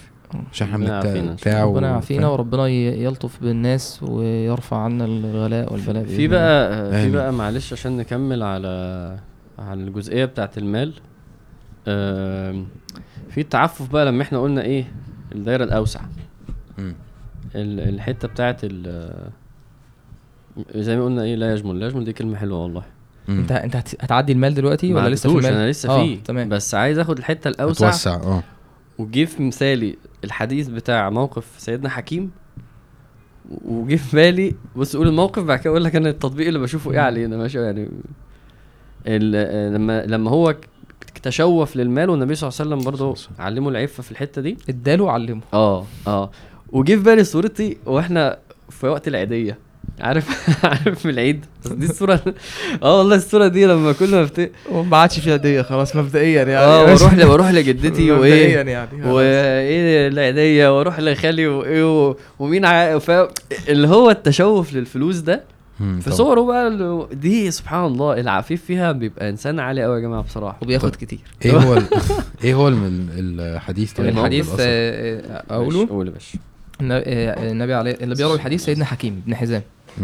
وده قريب س- آه، السيده خديجة. سيدنا حكيم آه، آه، على ما أذكر يعني إن هو آه، أسلم وهو عنده 60 سنة وعاش 60 سنة في الإسلام. مم. ويعني أسلم كبير يعني. آه، صح كده ولا أنت؟ صح سيدنا طيب. حكيم أسلم بعد الفتح. طيب آه، آه، هو إيه بيقول؟ سالته رسول الله صلى الله عليه وسلم فأعطاني. متأكد من السنة. ثم سألته فأعطاني. ثم سألته فأعطاني. يعني من غنائم من ثلاث مرات أهو. ثم قال يا حكيم إن هذا المال خضرة حلوة. الفلوس دي إيه؟ آه، آه، مزينة للنفس. خضرة حلوة. جميله فمن أخذه بسخاوة نفس بورك له فيه. يعني إن أنت تبقى نفسك إيه؟ النفس الس- السخية دي غير النفس الشحيحة. اللي هو هيموت على الفلوس. وهو هي... العفة يعني عفة عامة في أيدي الناس ده زي. ما جه في التعريف غير بقى النفس اللي هي الشحيحة دي. يعني لما تجيب البتاع دي تجيب لفة كده فاهم سخاوة نفس آه قال فمن أخذه بسخاوة نفس بورك له فيه عارف لما ي- مثلا إنسان يسأل ويلح عليك في المسألة وبعدين أنت تديله وأنت. متضايق ومش عارف إيه لا يبارك له في المال. قال ومن أخذه بإشراف نفس لم يبارك له فيه كالذي يأكل ولا يشبع. مهما خد من الدنيا لا. يظهر عليه أثر صلى النعمه الله عليه وسلم. قال اليد العليا خير من اليد السفلى. قال له هي دي العفة بقى. قال له حاول تتعفف إن أنت تبقى دايما في إن أنت إيه؟ مم. أنت اللي بتسأل. مم. اليد العليا خير من اليد السفلى. ثم قال حكيم قال فقلت يا رسول الله والذي بعثك بالحق لا أرزأ أحدا بعدك شيئا حتى أفارق الدنيا. قال له مش هطلب من حد بعد كده أبدا. مم. اشراف حتى- نفس حتى- اشراف يعني حتى بعدها- مشرف كده يعني صح؟ يتطلع لي يعني. آه. آه إيه، حتى بعدها. إيه، قال إيه فكان أبو بكر يدعو حكيما إلى العطاء فيأبى. فلوسه يعني حقه. عشان هو قال للنبي أنا مش هاخد فلوس من أيوة. مش هطلب فلوس من حد تاني. قال فقال ثم إن عمر رضي الله عنه دعا ليعطيه فأبى أن يقبل منه شيئا فقال عمر إني أشهدكم يا معشر المسلمين على حكيم أني أعرض عليه حقه من هذا الفيء. من غنائم فيأبى أن يأخذه. قال فلم يرزق حكيم احدا من الناس بعد رسول الله صلى الله عليه وسلم حتى توفي. صلى الله عليه رضي الله عنه. اللي كنت عايز أقوله إنه سيدنا حكيم أصلا مش فقير. وده كان بعد الفتح بتاع حنين الغنائم الكتيرة قوي فالنبي آه. صلى الله عليه وسلم ألف قلوب أهل مكة حديث الإسلام. فسيدنا حكيم أصلا مش فقير ومن الأشراف من عيلة. آه، من السيدة خديجة. فقصدي إيه؟ إن هو ال- اللي مش عفيف ده ملهاش دعوة بالغنى والفقر. حلو ولما مم. ربنا اتكلم على الفقراء اللي استحقوا الصدقة آه لما ربنا قال إيه آه يحسبهم, يحسبهم الجاهل أغنياء من التعفف. تعرفهم بسيماهم لا يسألون الناس ألحاف يعني الناس دي أنت فاكرهم مش محتاجين ودول المتعففين الإلحاف هنا قالوا إما ال- يعني إن هو يلح في آه. المسألة أو إلحاف يعني لا يسألون الناس أصلا لأن التعفف هو ترك السؤال. يعني. آه يعني. جه في بالي أبي هريرة لما كان بي- بيغمى عليه من الجوع والناس. فاكراه صح هذا معنى صحيح إن. حتى حتى في الحديث هو آه، هو كان سيدنا هريرة بيتعفف. وده إيه يعني في شد يعني وصل لدرجه من الجوع إن هو بيغمى عليه. فمر فمر سيدنا أبو بكر قال فسألته عن آية من كتاب الله ما سألته إلا ليشبعني.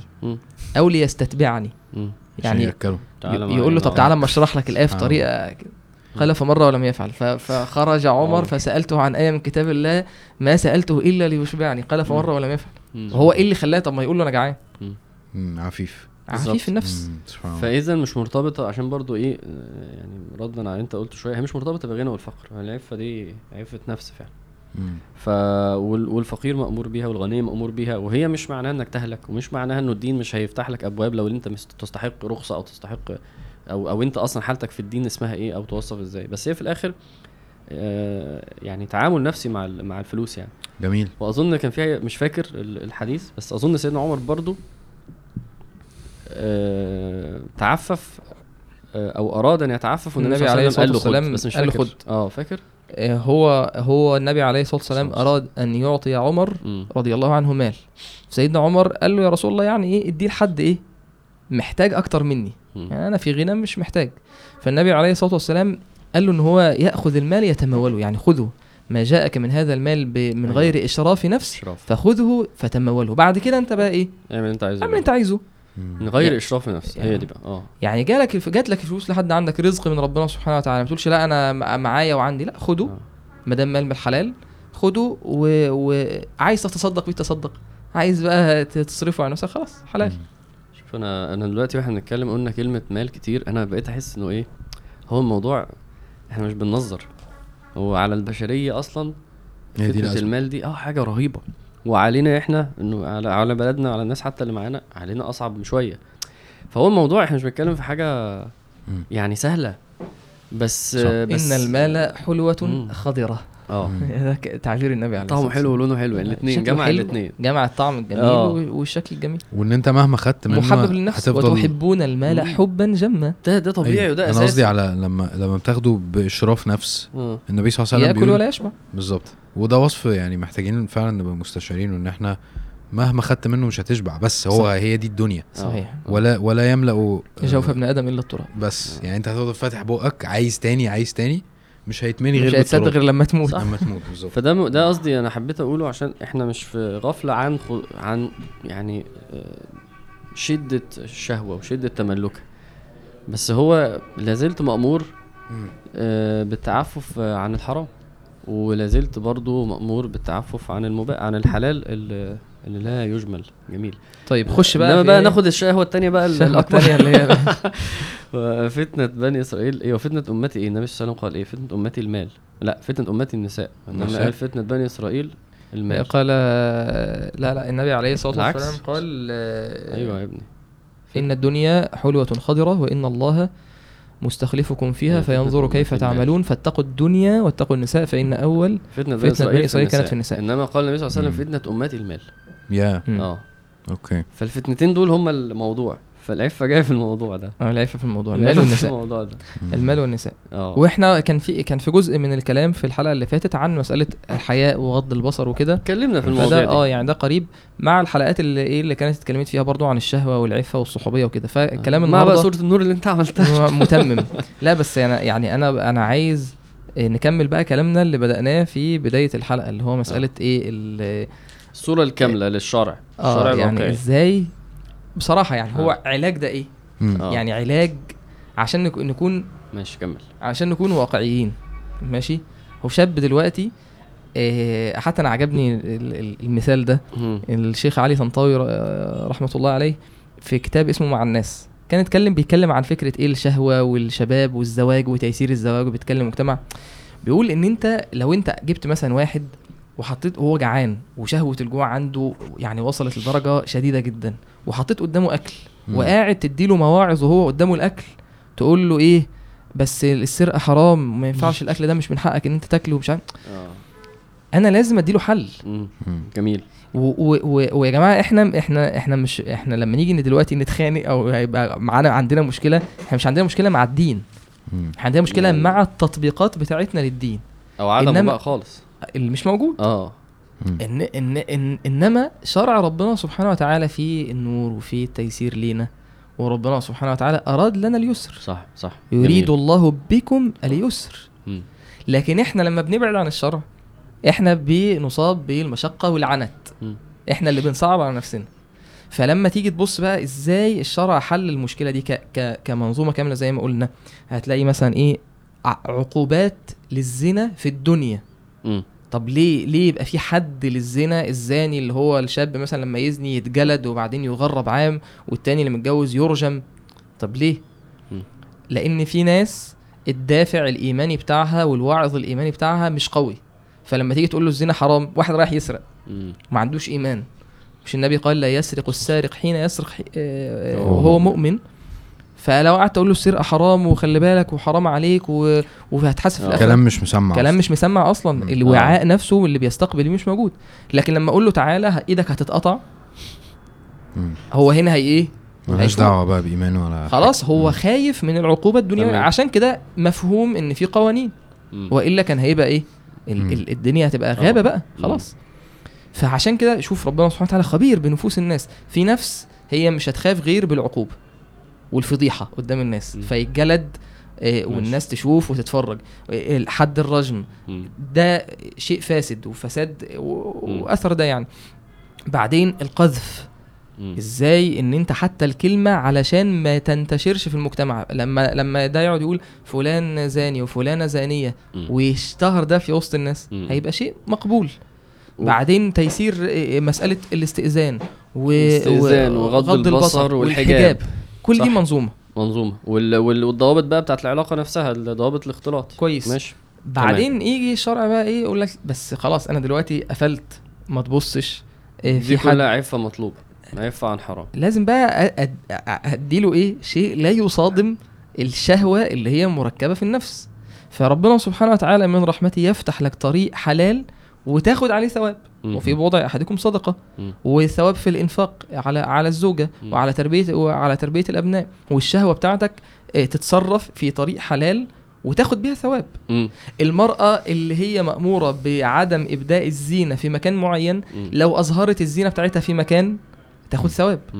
يعني لو هي تجملت لزوجها وصرفت فلوس مثلا على شعرها وعلى شكلها وعلى اللبس و... وبتلعب رياضة كل ده علشان بنية آه، حسن التباعل وكده تاخد عليه حسنات. فيبقى الشرع عمل لنا إيه؟ حلول. طبعا. من الحلول دي آه، اللي جه في سورة النور بعدها بعد آيات آه، غض البصر الزواج. وآيات الحجاب وأنكحوا الأيام منكم. القيامه بقى يعني إيه؟ مم. ال- الأيم اللي هو الرجل أو المرأة اللي لا زوج له. ماشي. سواء كان م- متجوز قبل كده ومثلا زوجته ماتت أو أو طلق أو إيه؟ لسه. لسه إيه. أعزب, أعزب يعني. فده أمر انكحوا يعني آه. ابن كثير قال هذا أمر بالتزويج. من أيوه المجتمع يدعم ده ويساعد في أمر بقى لمين. أمر للمجتمع. مم. وأمر لينا إحنا مثلا كشباب. وأمر للأولياء. أيوه ماشي؟ ماشي. أمر الامر لينا كشباب الأول إزاي؟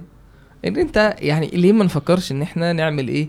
إيه، منظمة شبابية مثلا ولا حاجة إن إحنا يا جماعة بنساعد الشباب في التزويج من- أو حتى بلاش شيء كبير عشان إيه ما تسرقش يعني ممكن إيه في مستوى الشباب مثلا انت واصحابك مثلا مم. 10 20 واحد تتفقوا مثلا إن إحنا يا جماعة إيه هنجمع كل شهر مثلا مبلغ لفلان ده علشان نجوزه والصحابة كانوا بيعملوا كده جميل أظن.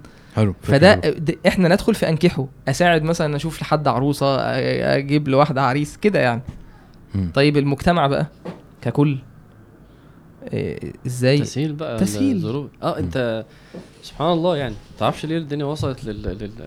للي هي عليه دلوقتي التصعيب. بس أنا في الآخر أكتشف إنه أقول إن ده الشيطان يعني ما هو عارف إنه أصل يعني اللي اللي, يمشي ورا الشرع بالصورة اللي أنت قلتها دي. خلاص؟ وبدل وكمان كمان يعني معلش خلينا واضحين يعني ويقدر يتجوز أربعة لو عايز.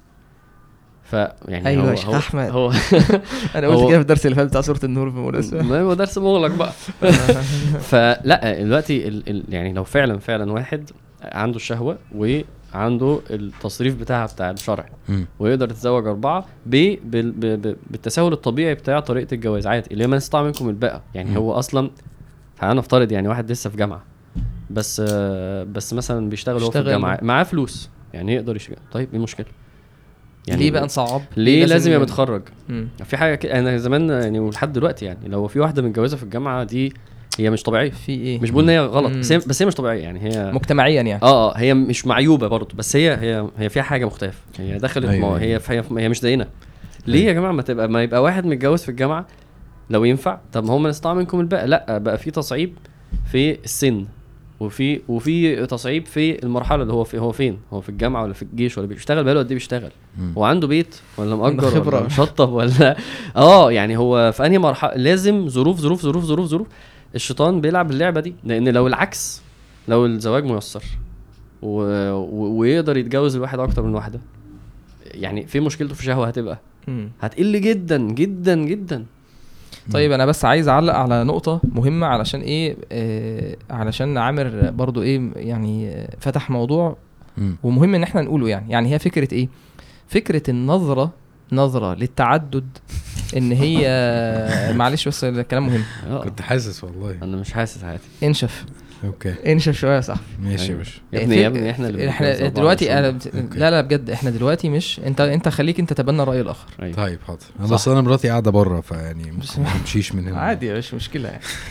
آه، فكرة لا أنا بتكلم دلوقتي إحنا بنتكلم كلام فعلا يعني ده خلاص خليه بقى إيه إحنا دايما. لما بنتكلم في حاجة بنقول إنه إحنا نفسنا ممكن نبقى عندنا مشكلة فيها okay فعادي طيب إحنا دلوقتي في ف- الحاجة نفسها إحنا دلوقتي هنحاول نتكلم يعني في ناحية إيه إن الشرع ربنا سبحانه وتعالى من رحمته وعلمه وحكمته بي بي بيقدر علينا آه، أحكام شرعية بتراعي مصالح وممكن تقع مفسدة على فرد مثلا بعينه مثلا. يعني إيه؟ طبعا. يعني قطع مثلا يد السارق. هو هي مش مش في مفسدة إن إيده هتقطع مم. بس في مصلحة تانية ربنا. سبحانه وتعالى آه، علشان هو نفسه يبقى تكفير للسيئات اللي هو السيئة اللي هو عملها. الحد مكفر والمجتمع لما يشوف ماشي. ده إيه خلاص يبقى أنا ده مفهوم ماشي فكذلك النظرة الضيقة للتعدد اللي هم اللي الغرب عايز يزرعها فينا إن ده نوع من الشهوة طب اللي هم فيه ده إيه؟ يعني إذا كان الراجل عايز يبقى في الحلال. و- ويتزوج والشرع بيحط له ضوابط وما يظلمش و- ويعدل ومش عارف والنفقة و- والاستقرار وده كله ده يعني ده شهوة واللي هو يعيش بقى في الحرام مع ثلاثة أربعة مفيش مش ده مفيش مشكلة ده ده مش شهوة يعني ده بالنسبة له مش شهوه قد قد إيه بقى. عندهم تساهل في توابع الخيانة؟ خيانات؟ عادي مم. مفيش مشكلة. توا... يعني الموضوع واضح إنه خلاص ده ده عادي هو خني وإحنا عارفين. دي حاجة. حصل. الحاجة التانية ان إن ليه ما تبصش على النظرة الواسعة للمصالح؟ يعني آه ممكن يقع ضرر نفسي على على على نفسية الزوجة وكده إن هي لا تقبل ده وتغار وكده. ده طبيعي. ده شيء طبيعي. مم. وأحيانا يبقى في بلاء معين مقدر على الرجل مثلا زي ال- الجهاد وكتب عليكم القتال وهو كره لكم. وعسى أن تكرهوا شيئا وهو خير لكم مم.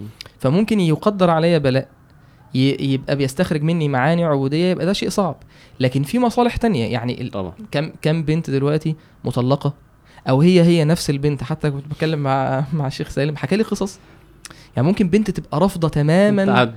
وبعدين دلوقتي الحل مثلا بتاعها هو إن هي اتجوزت-. اتجوزت وبعدين ما حصلش نصيب زوجها مات أو أو ما كانش فيه تفاهم فبقت مطلقة وبعدين السن كبر شوية. واللي بيجي يتجوز مثلا أمه بقى هتقول له لا ما أنت لازم تج... عشان المجتمع فيه كلاكيع. أمه تقول له لا ما ينفعش تتجوز لازم تكون بكر مم. فتبقى دي خلاص المجتمع بدأ ينبذ دي مم. وإحنا إيه وبندعم في القصة دي فممكن هي نفس البنت اللي دلوقتي ضد التعدد بعد عشر سنين تتمنى إن هي تبقى زوجة رابعة آه رابعة مش يعني. مش مش زوجة ثانية هو ده حلها هو الشرع قال لها ده حلك بس يعني الله. مش مش لازم هي حلها مش معنى كده إن هي خلاص لا ما هو يعني منفذ. الوضع ده هو ده ف منفذ ف فبنات بنات عدى مثلا مجتمعيا السن السن اللي هو. آه، عدت سن معين فبدأت الفرص مثلا مجتمعيا تقل. فع- ف فدي ده حل بنت مثلا زوجها توفي أو حصل ظرف معين أو آه، أو طلقت دي خلاص بقى مم. إحنا بنظرتنا الغربية دلوقتي للدين دي تترمي وتنزل بقى إيه مجبرة لو هي مثلا منتقبة أو محافظة على دينها أو كده لا بقى قلع النقاب علشان هي عايزة تشتغل مم. وتمشي تكافح في الحياة ولو معاها مثلا عيلين ولا حاجة مم. يبقى دي خلاص إحنا كتبنا عليها إن هي طول حياتها تعيسة ولو فك... لو صرحت إن هي نفسها تتجوز عشان مم. هي بنت وعندها 30 سنة مثلا ولا عندها 28 سنة نفسها تتجوز وعايزة تعيش حياتها يجي مثلا إيه لأ خطفت رجالة ومجرمة والشر... والمجتمع يبص لها نظره إن هي مش إنسانة مش كويسة وحتى أهلها يحملوها فشل طلاقها مع إيه اني الكلاكيع مع؟ اني مع اني لا أظن إنه واحدة أو واحد آه، مسلمين يعني ويقعد يقعد كده قاعدة بعيدا عن أي تحيز ونتكلم في تعال حل لي المشاكل يعني وأنا اعرض عليه الحل بتاع التع... لا اظن ان هو أصلا هيلاقي حل مبدئيا. يعني حل أصلا. مبدأ انه انه عدد البنات أكتر من الولاد. يعني ده يعني هو هو ربنا خلقنا كده. هو العدد أكتر أصلا. مع ال... الم... ال... الوضع الحالي الوضع ال- فطب حل انت. يعني هات لي حل. غير الحل الغربي الفاشل اللي خلاص معلوم يعني مش حل أصلا. فهو مش هيلاقي حل. فهو ابتداء ممكن يرفض حلك من غير من غير طرح أي حاجة أو ممكن يبقى من جواه. على فكرة هو كده كده كده-. حل الصح. يعني هو على مش هيبقى عنده مشكلة برضه. حوار عدد بس إن- بس مش أنا مش أنا. يعني خرجنا أنا من إيه هو ده صح. شرعا اجتماعيا على المستوى العام للإنسانية هو شكله ده الصح. ولا عنده حل ولا هيرفض غالبا الحل ده. بس هيجي بقى مش مشكلة شخصية بينه هو وبين الحل يعني. بس إحنا أصلا إحنا النهارده ما كناش أصلا هنتكلم عن التعدد. حوار عدد البنات ده على فكرة م... م... غالبا مش حقيقي.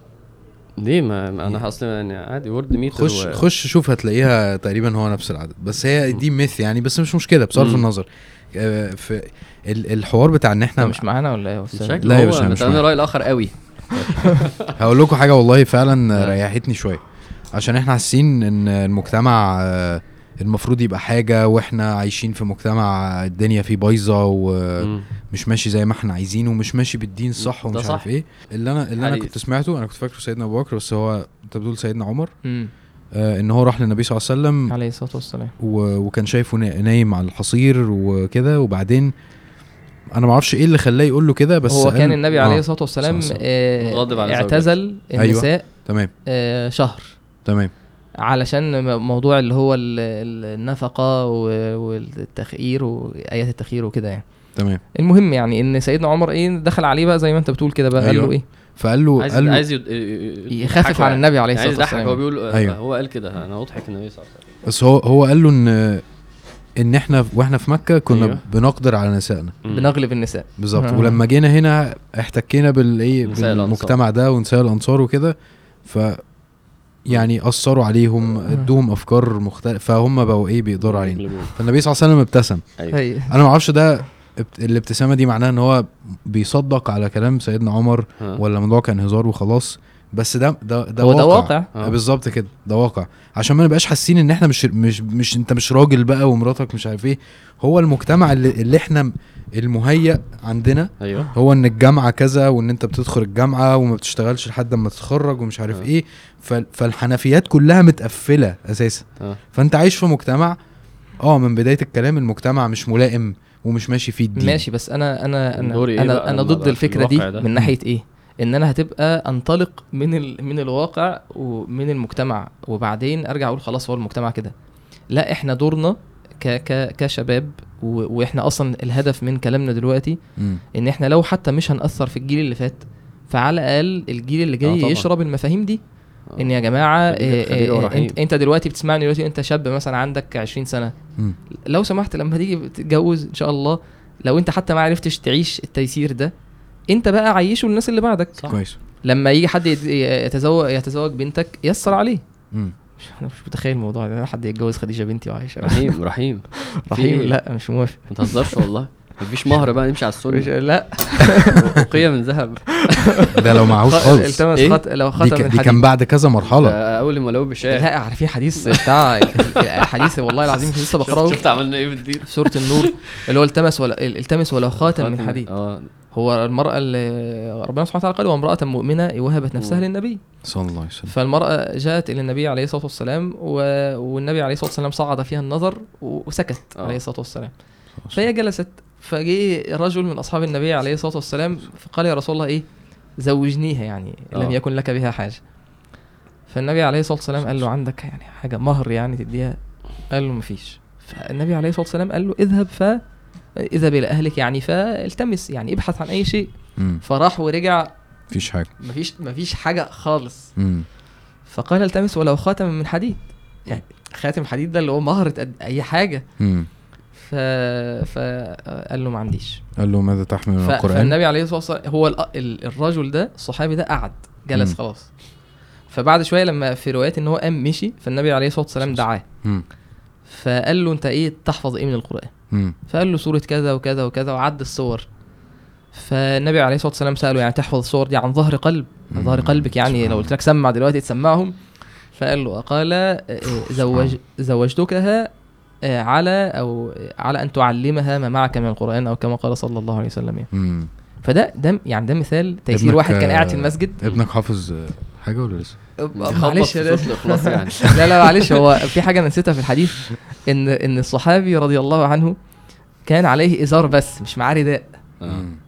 فقال له أنا معايا إيه الإزار بتاعي مش معايا غير الإزار آه. فقال له أنا هشق الإزار إيه نص نصين. واديها نص وإيه والنص التاني أستر بيه عورتي آه. فالنبي عليه الصلاة والسلام قال له يعني هي- هي, هتعمل إيه بالإزار بتاعك أنت لو لبست الإزار عشان تستر آه. عورتك هي مش معاها حاجة سبحان الله. ولو اديته لها أنت مش هتلاقي حاجة تلبسها تستر بيها عورتك أيوه سبحان هو. معهوش غير الإزار أيوه فشوف يعني حاجة مؤثرة طبعا إحنا بنقول يعني آه عشان بس يبقى الكلام متوازن التكافؤ مهم ومش ده الأصل في زواجات الصحا... الصحابة يعني إن كان بيبقى فيه في أيوة. مهر أولم ولو بشاه. وفلان آه، آه، أولم عن النبي عليه الصلاة والسلام ده كان موجود اللي فيه اللي عنده سعه بينفق طبعا لكن كان واحد قاعد في المسجد معهوش غير نو... الإزار ده وخلاص واتجوز.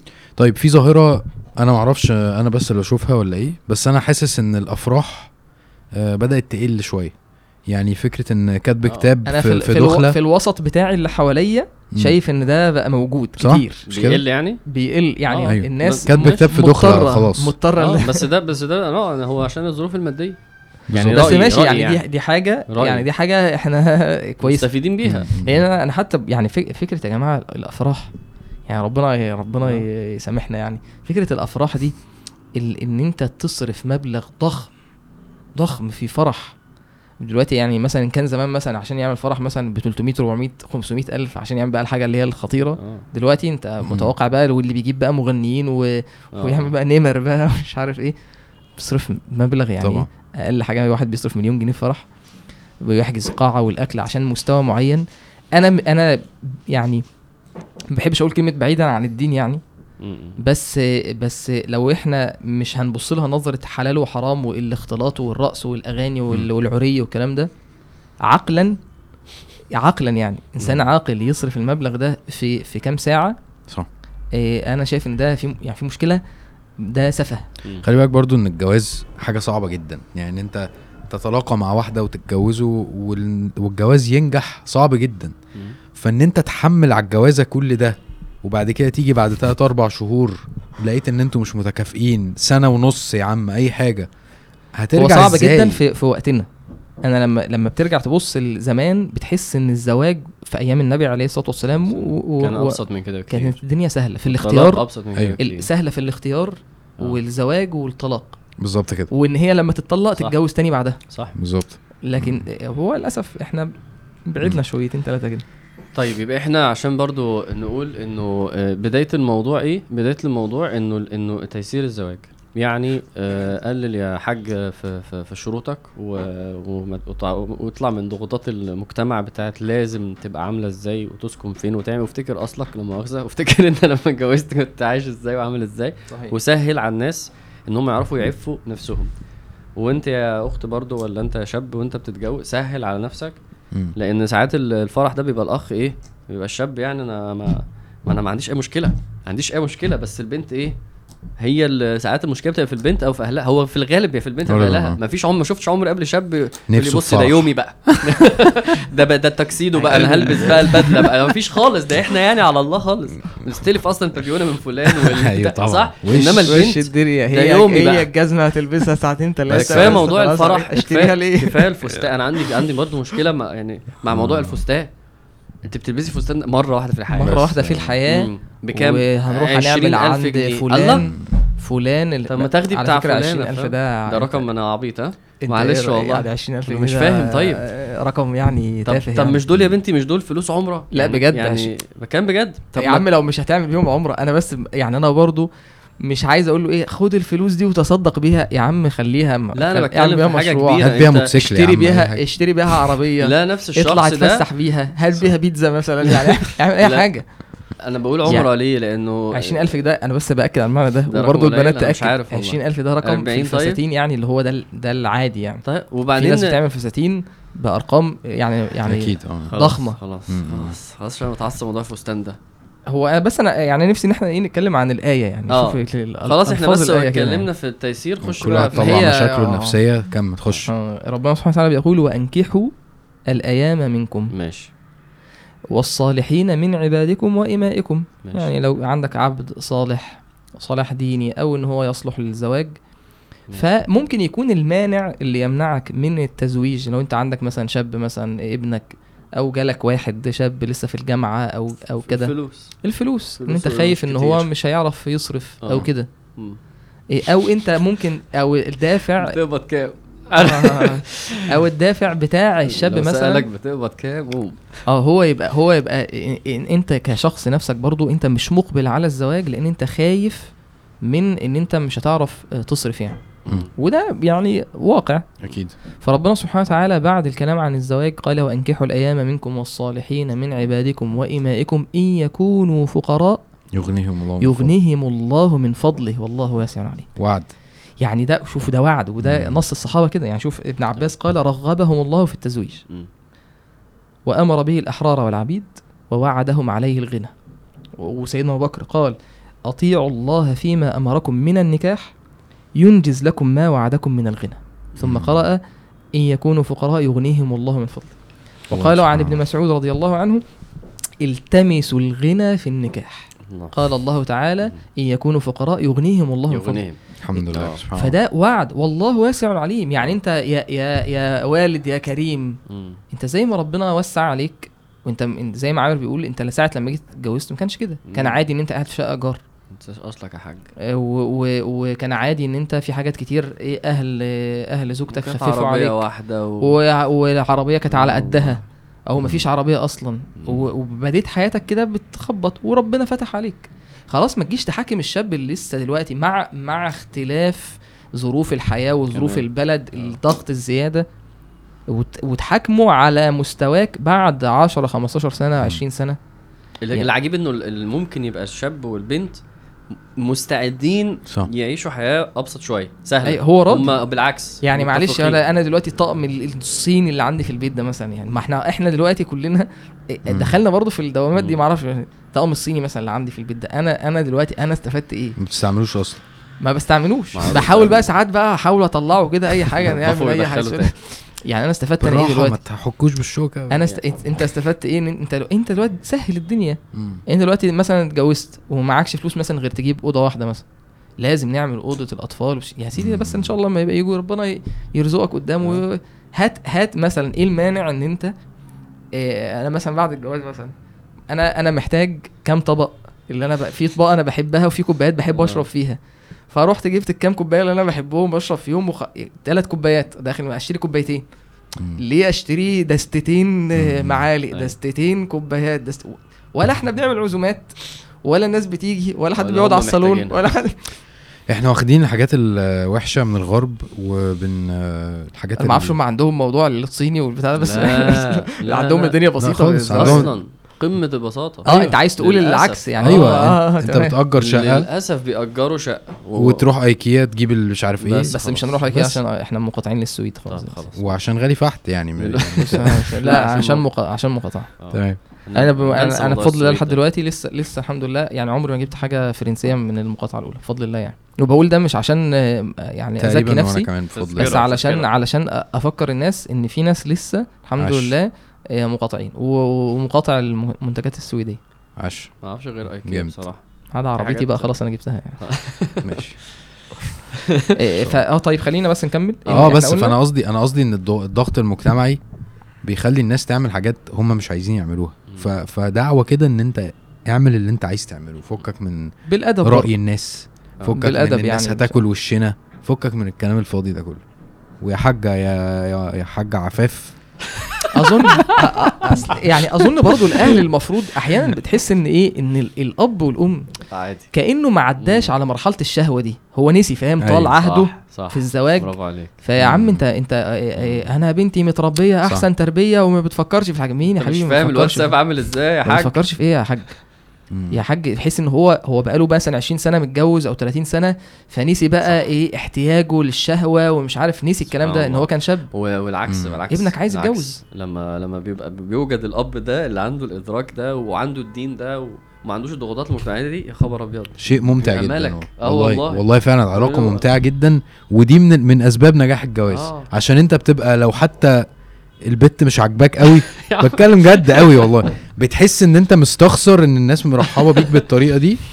فاللي هي لو داخل أنا بص اتجوز عشان الحق والله عشان, يعني. عشان الراجل الطيب ده. آه والله بجد. بتحصل والله. أيوة، أيوة. والله بتحصل. عجباك هي 60 70% آه، بس أبوها راجل مش عارف إيه ومحسسني انها راجل آه، ومش عارف إيه وبتاع. صح. والله. بتفرق جدا. آه، والله. إحنا يا ابني شاريين راجل.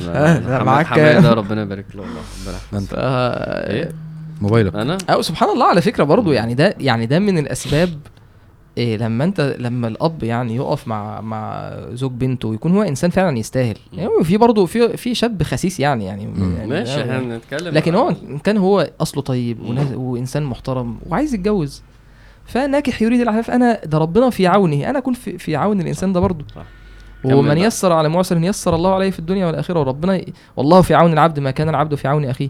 فلما تقف جنبه آه. ده هي يعني هيشيلها وأنا سمعت ان أنا بعض أيوه بالظبط كده. أنا ممكن بنت تزعله ويبقى هياخد موقف مثلا شديد واللي يوقفه يفرمله الموقف اللي, اللي ابوكي عمله معايا أنا بالظبط. مش م... آه أنا مش هاجي عليكي علشان أبوي أبوكي عمل معايا كذا. وبيفتكر وما بيحسش إنه يعني بيحس بال غير بقى اللي مشحون. اللي بي- مشحون ده أنتوا ف- يعني ده أنتوا. حلفتوني وبي... هو داخل أي البنت أول ما بتعمل حاجة هو ب- مستحضر بقى إيه العفاريت بتتنطط ده أنتوا بقى عملتوا فيا أنا دافع وإيه. ويكلف يعني كمل بقى آه. وايه وليستعفف آه قال إن يكونوا. فقراء معلش يعني أنا أعرف كذا حد كذا. شاب وشباب محترمة جدا آه. آه الأب هو أبو البنت ساعد هي شقته أصلا طبعاً. أيوة، أيوة، صحيح. آه. هي آه. شقته آه. وشباب يعني مودرن وشباب محترمة وما و- و- وممتنين جدا يعني مش اللي هو. مثلا إيه مش حاسس إن هو منكسر بس في نفس الوقت مش حاسس إن هو آه عنده نقص وعايز في مش الآخر عارف دي إيه. بنتك. أنت عندك سعة وتقدر توسع. في الآخر دي بنتك. إنسان هو إنسان طيب وإنسان محترم وهيشيلها. فدي معنى. وشوف. سبحان الله معنى الغنى. إيه يعني المواضع اللي ربنا سبحانه وتعالى وعد فيها بالغنى إيه في في في مثلا في ثلاث آيات. إيه واحدة منها معانا اللي هي ساعة لما تيجي أنت تنوي تتجوز. وواحدة تانية بعد الطلاق. ماشي. لأن بعد الطلاق- يغني لا كل من آه ساعته. وان يتفرقا يغني لها كلا من سعته والله واسع عليم. ماشي. آه، آه، واسع آه، الله وكان. الله واسعا آه، واسعا حكيم. وإن أيوة، صح، يتفرقا. يغني لها كل من سعته وكان الله واسعا حكيم. مم. ف- فممكن بعد الطلاق هي تحس إن فرصها قلت أو هو طب أنا هتجوز إزاي؟ طب مم. ربنا وعد إيه؟ جميل. لو استحالت العشرة وعد برضه بالإيه. حلو. بالغنى. فساعة الجواز. وساعة الطلاق وكمان إيه؟ في في موقف تاني في موضوع بقى عموما الرزق. ربنا سبحانه وتعالى قال يا أيها الذين آمنوا إنما المشركون نجس. فلا يقربوا المسجد الحرام بعد عامهم هذا سورة التوبة مم. في العام التاسع هجريا فبعدين ممكن تفكر طب إحنا بقى لو قطعنا العلاقات مع المشركين تجارة. وهنتأثر م- ماديا فقال تعالى وإن خفتم عيلة فسوف يغنيكم الله من فضله إن شاء. لو ف... حلو. فده جميل قوي يعني أكتر وقت أكتر وقت الإنسان ممكن يبقى يبقى فيه خايف فيه ربنا آه. بيوعدك فيه بالغنى سبحان الله طيب جميل. الحمد لله واحد بقى مش لاقي مم. وما عندوش ال- اللي هو زي حديث حديث ابن مسعود مم. آه إن هو النبي عليه الصلاة والسلام قال يا معشر الشباب من استطاع منكم الباءة فليتزوج طب هو لا يستطيع الباءة إما القدرة على الجماع أو ال ال القدرة المادية القدرة المادية يعني. وممكن نزود عليها يعني ال- النضج مثلا النضج العقلي وكده. قدرة عقلية. مم. ماشي. آه وده برضو أنا يعني لو رجعنا له تاني عندي في نصيحة مهمة يعني. إيه الصوم؟ لا غير الصوم أنا جايين بتكلم على, الق... على يلاقيش. الاستيعاب العقلي والكلام ده يعني. آه آه. آه، ربنا سبحانه وتعالى قال بعدها على طول وليستعفف الذين لا يجدون نكاحا حتى يغنيهم الله من فضله. أنا يعني- مش لاقي أعمل إيه؟ استعفف بقى. هو يعني ده يستعفف الاستعفاف طلب العف انت عندك شهوة وعندك رغبة ونفسك تتجوز اقرا لكم أثر مم. نتعفف يعني يعني إيه أ- اللي هو اللي هو غض بصرك اسمع و- ده. اسمع و- ده. أيوه ما أنا عايز آه. أسمع. عايز أسمع الحاجات دي اسمع. الأثر ده هيخليك إيه ما أنا هقول دلوقتي يعني إيه استعفف ماشي. بس الأثر ده خليك تحس أنت إيه نفسك بتصعب عليك كده أنا كده كده حاسس ده يعني عكرمة عكرمة متجوز يا ابني عكرمة رحمه الله يقول إيه وليستعفف الذين لا يجدون نكاحا. قال هو الرجل يرى المرأة فكأنه يشتهي. يشتهيها يعني. فإن كانت له امرأة فليذهب إليها وليقضي حاجته منها. زي من النبي عليه الصلاة والسلام نصح يعني آه. فإن ذلك يرد ما في نفسه. جميل فليأتي أهله. آه. طيب لو ملوش بقى قال وإن لم يكن له امرأة فلينظر في ملكوت السماوات والأرض حتى يغنيه الله. يعني مين اللي بيقول كده؟ عكرمة رحمه. الله. آه، تلميذ ابن عباس. تلميذ ابن عباس. فيقولوا ما- ملوش صراحة عجبني الأثر ده. ملوش ي- ي- يبص كده للسماء ينظر في ملكوت السماء يقول يا رب حتى يغنيه الله من فضله. هذا ده شوف المعنى هو ما أرشدوش لحاجة تانية. آه. مش بقى روح بقى خرج شهوتك واعمل ومش عارف إيه. ماشي. وليستعفف الذين لا يجدون نكاحا حتى يغنيهم الله من فضله. يعني ماشي. إلى أن يغنيهم الله سبحانه وتعالى من فضله. يعني إن شاء الله الغنى جاي. فالعفة من أسباب الغنى. مم. يعني انت دلوقتي مر... انت دلوقتي علشان انت شاب عفيف في الجامعة وقدامك فرص الصحوبية ومش عارف بس بتعف نفسك فربنا آه. يغنيك بسبب العفة دي وربنا يغنيكي كم بنت عفت وبعدت عن الحرام وربنا سبحانه وتعالى يرزقها بإنسان يراعي ربنا فيها. بسبب ده هو ربنا سبحانه وتعالى شكور من أسماء الله الشكور مم. فمش هتعمل عمل في- لله سبحانه وتعالى وخالص فيه إلا وربنا هيشكرك عليه في الدنيا قبل الآخرة ماشي. فمعنى إيه يستعفف إيه تطبيقاتها بقى مم. هي أول واحدة وأن يستعفف يعفه الله يعني يطلبها من ربنا الأول. الدعاء يعني وإلا ماشي. تصرف عني كيدهن اصب إليهن. آه هي دي واكن من الجاهلين. الدعاء آه. ماشي. إن أنا يا رب ضعيف ومحتاج إن أنت يا رب إيه آه، تاخد بإيدي. تعيني. ماشي. فالدعاء وط- زي اللي أنت قلته في في البداية. اللهم إني أسألك الهدى والتقى والعفاف والغنى. ده جميل ده جميل. وبعد كده يطلب بقى إيه العفة في مواضعها يعني يتعفف ببصره يتعفف عن الاختلاط يتعفف بضوابط الشرع يتعفف عن إن هو آه، إزاي يجاهد شهوته بالصوم بالرياضة زي ما النبي صلى الله عليه وسلم قال في الصوم. مم. فهو ده معنى يتعفف. هو أنا بس معنى في المعنى ده اللي هو جه في الحديث اللي هو حديث علقمة. بيقول كنت أمشي مع عبد الله ابن مسعود. هو علقمة تلميذ ابن ابن مسعود. ف ف فلقيه عثمان بن عفان في في الحج يعني. ف فإيه فخلى به يعني تكلم معه وقال إيه قال يا أبا عبد الله يا أبا يا أبا يا أبا عبد الرحمن إيه كنية ابن مسعود. قال ألا نزوجك جارية شابة؟ لعلها تذكرك بعض ما مضى من شبابك يعني ترجعك شباب تاني يعني. تحب أنت الحديث آه بحبه. فقال عبد الله رضي الله عنه لئن قلت ذاك فإن رسول الله صلى الله عليه وسلم قال يا معشر الشباب من استطاع منكم الباءة فليتزوج. فليه خص الشباب؟ لأن الشهوة فيه إيه؟ قوي قوية مم. من استطاع منكم الباءة فليتزوج فالنبي عليه الصلاة والسلام رغب في الزواج وده مم. أنا بقوله للشاب هو ليه الشاب دلوقتي عازف عن الزواج غير المسألة المادية هو هو معلش هو للأسف لما البنت مش عارف مش عارف أقول مصطلح يعني بترخص نفسها بتسهل وصول الشاب للشهوة اللي هو عايزها من غير تكاليف مم. يعني شوف إيه في الآية اللي بعدها ولا تكرهوا فتياتكم على البغاء إن آه. أردنا تحصنا شوف سمى العفة إيه أيوة. تحصن مم. يعني أنت لما تبقي عفيفة لا فلان يعرف يصاحبك ولا تغ... فلان ياخد منك كلمة ولا فلان ياخد منك لمسة ده كأنك فيه في حصن آه لما يجي شاب دلوقتي هو عايز يتجوزك هيعمل إيه مم. هيتحمل تكاليف هيدفع تمن ده هيبقى راجل هو مم. عارف إن حاجة خدها غالية وتعب فيها ويصل إليها بالطريق اللي ربنا سبحانه وتعالى يحبه ويبارك فيه فلما البنت رخصت وبقى سهل إن هو متناول إن أنا واحد مش إن شاء الله مش أنا يعني شاب يعيش مم. يقضي شهوته وهو عنده 30 سنة و40 سنة و35 سنة ومش عايز يتجوز. طب ما أنت أكيد عندك شهوة فأنت يا إما أنت بتتفرج على أفلام إباحية وبتصرف شهوتك في بالحرام ده يا إما أنت ليك علاقات محرمة مع البنات وبتصرف شهوتك برضو بالحرام. فكون إن أنت فتحتي له الطريق ده ماشي خلاص إحنا صعبنا الزواج كده يعني ماشي. يعني هو ما بيفكرش صح. فالنبي عليه الصلاة والسلام قال لك صلى اتجوز الله عليه وسلم. في ال- في دي سنه قال وأتزوج النساء. فهذه سنتي فمن رغب عن سنتي فليس مني. يعني انت أنت بتبتعد عن سنة النبي ليه؟ تزوج أنت علشان تكاثر الأمم في يوم القيامة زي ما النبي عليه الصلاة والسلام قال والبركة وأسباب الرزق وأسباب الولد الصالح اللي يدعو ليك امتداد ليك أنت زاهد ليه في الزواج؟ طب في أزمة تانية برضو في حتة الجواز اللي هي طبعا إحنا خلاص اتكلمنا في ال- التكلفة والمجتمع وكده في أزمة إن أنا بتخيل إن الشخص بيبقى مستني إن هو يدور على ال the perfect choice فاهم؟ الاختيار المثالي فاهم؟ فالمحرك المحرك فعلا هل هو موجود؟ لا طبعا مش موجود. أنا ش... أنا أنا بقول بتقول إيه؟ دكتور أحمد عبد المنعم. ما حدش بياخد كل حاجة ومفيش حاجة من غير مم. دول قاعدتين بتوع دكتور أحمد اللي إيه بتطبقهم في حياتك. أنا أنا شايف إن هو مش موجود وشايف إن أنا شايف إنه التعدد بيحل اللي أنت برضه.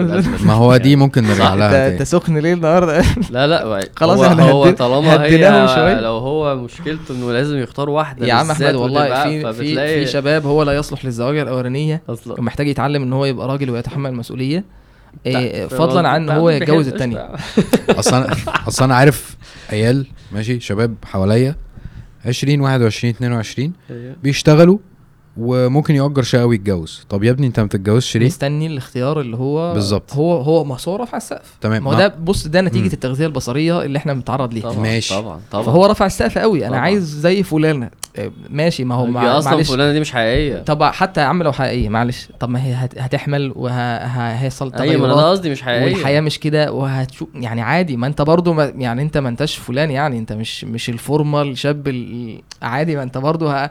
ه... هتقرع وه... يعني ب... ب... عادي الناحيتين آه, آه، لا، يعني أنت بتتكلم عادي برضه شاب عادي يعني. أظنها حاجة فعلا يعني يعني يعني بت- بتب- بقولك عايزه. بيضه وحلوه آه أول حاجة أول حاجة دي بتبقى أثر إن واحد فعلا متعرض ل... للسقوف العالية الوهمية دي وبتبدأ وبعد كده الواحد بيكتشف إنه على فكرة مش دي الستاندرز يعني يعني بص حواليك عادي بص فاهم.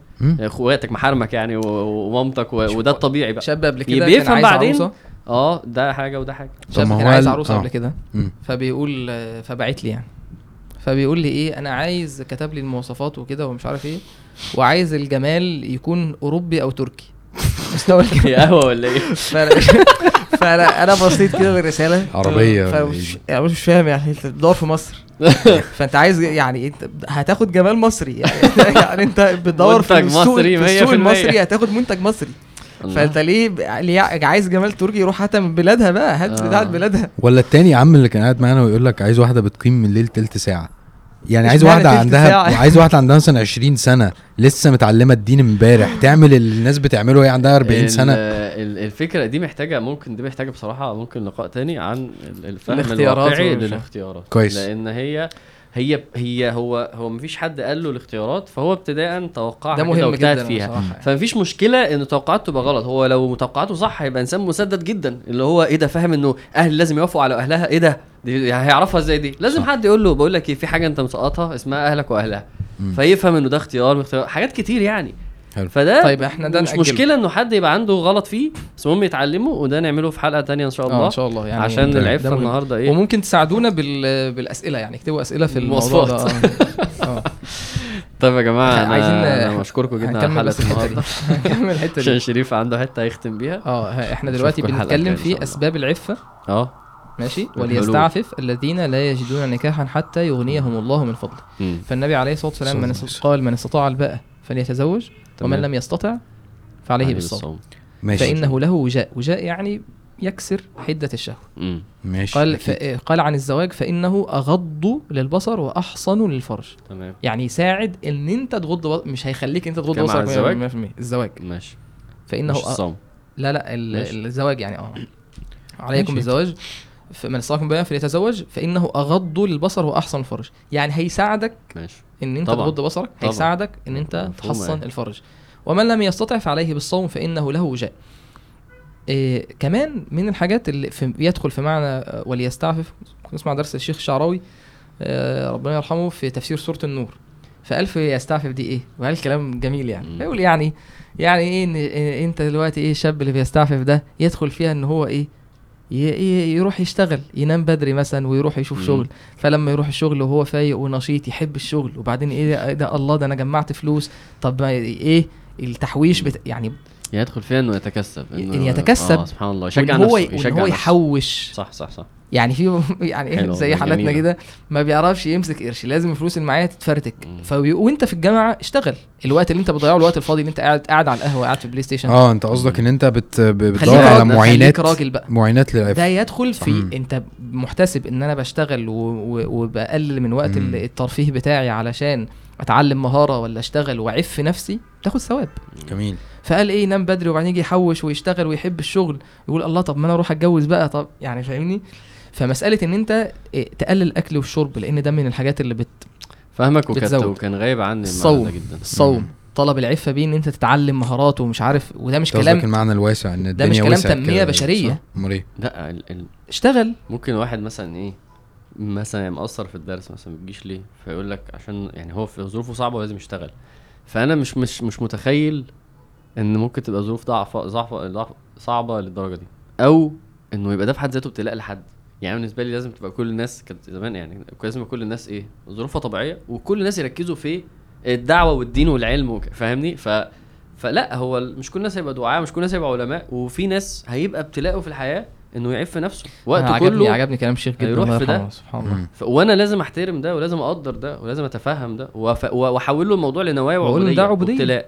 بالظبط أصل هي إيه المشكلة ف- مفيش مشاكل تانية يعني هي دي الأزمة ما- يعني ما بقول لك صح أنت مم. كمان دلوقتي دي هتبقى أكتر وابتلاء منتشر يعني ف كان الفكر قاصر عن إنه ده هل ده ابتلاء ودي عبودية وده أصلا يعني في المرحلة دي في حياتي الخمس سنين دول مثلا أنا دي عبوديتي لربنا سبحان الله آه بس لو احتسب ده من وهو. في من وهو في ثانوي. وبدل وقت الأجازة ما أنا بقضيه في التفاهة أو أو وقت الفراغ أنا اتعلمت مهارة اتعلمت حاجة تنفعني بدأت إن أنا أنزل أشتغل جمعت فلوس حوشت مسكت قرش هيجي في س- سنة ثالثه وده بتشوف زي ما آه. عامر بيقول سنة ثالثه جامعة مثلا أنا قادر إن أنا أدخل آه، أفتح بيت آه. مع شوية مساعدة كده من من أبويا من أمي من الناس اللي حواليا خلاص اتجوز طيب أنا بس آه، يعني. النبي صلى الله عليه وسلم صادق والسلام عليه الصلاة والسلام في ال في ال في النصح آه. تمام بس آه، أكيد أنت بتقابل شباب كتير بيقولوا لك إن هم مش حاسين إن دي نصيحة عملية. موضوع الصوم. آه. الصوم؟ مم. لا هو هو ده ده ده عملية وعلمية. يعني هو ال- لما أنت بتاكل كتير وبتشرب كتير رغبتك في الجماع أو في الشهوة عندك بتزيد. إيه ولما بتقلل الأكل والشرب بتاكل ماشي. أكل بتقتصد في الأكل. هو هو فاهم النصيحة غلط. هي يعني هو هو هو عايز آه، واحد زي واحد يساوي اتنين. هو فاكر لا كده؟ هو هي هو ما هو الصيام إذا كان مع الزواج ما بيعملش كده. استنى بس هو الحديث أوله بيقول الزواج أغض. هيساعدك حلو حلو. بس ما بيعملش كده. أصل أنت بتكلم حد غالبا هو. آه عنده مشكلة على البورن تمام. وبالتالي هو إيمانه في الشلاحات. لا إن شاء الله مش في الشلاحات مش في الشلاحات. مش بالضروري. في هو شلاحات بتكلم على واحد بتكلم معين. على شريحة معينة. أيوه واحد. معين. لكن بتكلم عن في, حد الشباب. ممكن بيتفرج لا، أو بيعمل هو- وهو مش لازم وهو في الشلاحات وهو عنده الذنب ده. هو قصده كده. أنا أنت مش- مش لازم، عشان- كده يعني. عشان بس ما عشان اللي بيسمع ما لا. ياخدش كلمة إن أنا ما دام عندي الذنب ده يبقى أنا إيماني ضايع. لا. خالص. يعني ممكن هو. بيسقط. لكن هو مش في الشلاحات ولا حاجة. عشان تمام. بس نفتح الباب بس إيه ال- مش بقول إن. ده ذنب سهل. بس أنا ب... أنا بكلمك بتكلم على الفرجة. بكلمك على حاجة فعلا واقعية إنه. وإحنا لامسينها عادي. إحنا مش هنقعد نحسس الناس إن إحنا بعيد إيه. عنهم. مش قصدي إن إحنا إن شاء الله في واعيين في الذنب. أنا بتكلم على فكرة إن إحنا ف... إحنا فاهمين ده كويس قوي. إن أنت واحد عنده أصلا الأزمة دي مع البورن أيوه. هتيجي تقول له صوم. أيوة. ماشي؟ اولا هو مش متعود على. الصوم أصلا. ممكن ما يبقاش أصلا مواظب على الصلاة. ثانيا طب أنا هستفيد إيه من الصوم ده أساسا عشان أعمله؟ ماشي إحنا عندنا منظومة. هو دايما حتى شريف كويس إنه بادئه كده. في منظومة. في منظومة البصر مع الاختلاط مع اللي, اللي, بتتفرج عليه ومع العادة السرية. أنت عندك منظومة وعندك الرياضة والصوم وإن أنت تنشغل بحاجة مفيدة أو تت... أو تشتغل اعمل المنظومة. هو بيعمل حاجة واحدة. هو واحد بيروح الجيم يلعب مجموعة ويقول لك مفيش عضلة. أيوه لو كده ماشي إحنا متفقين. هو إحنا مش ما قلناش كده.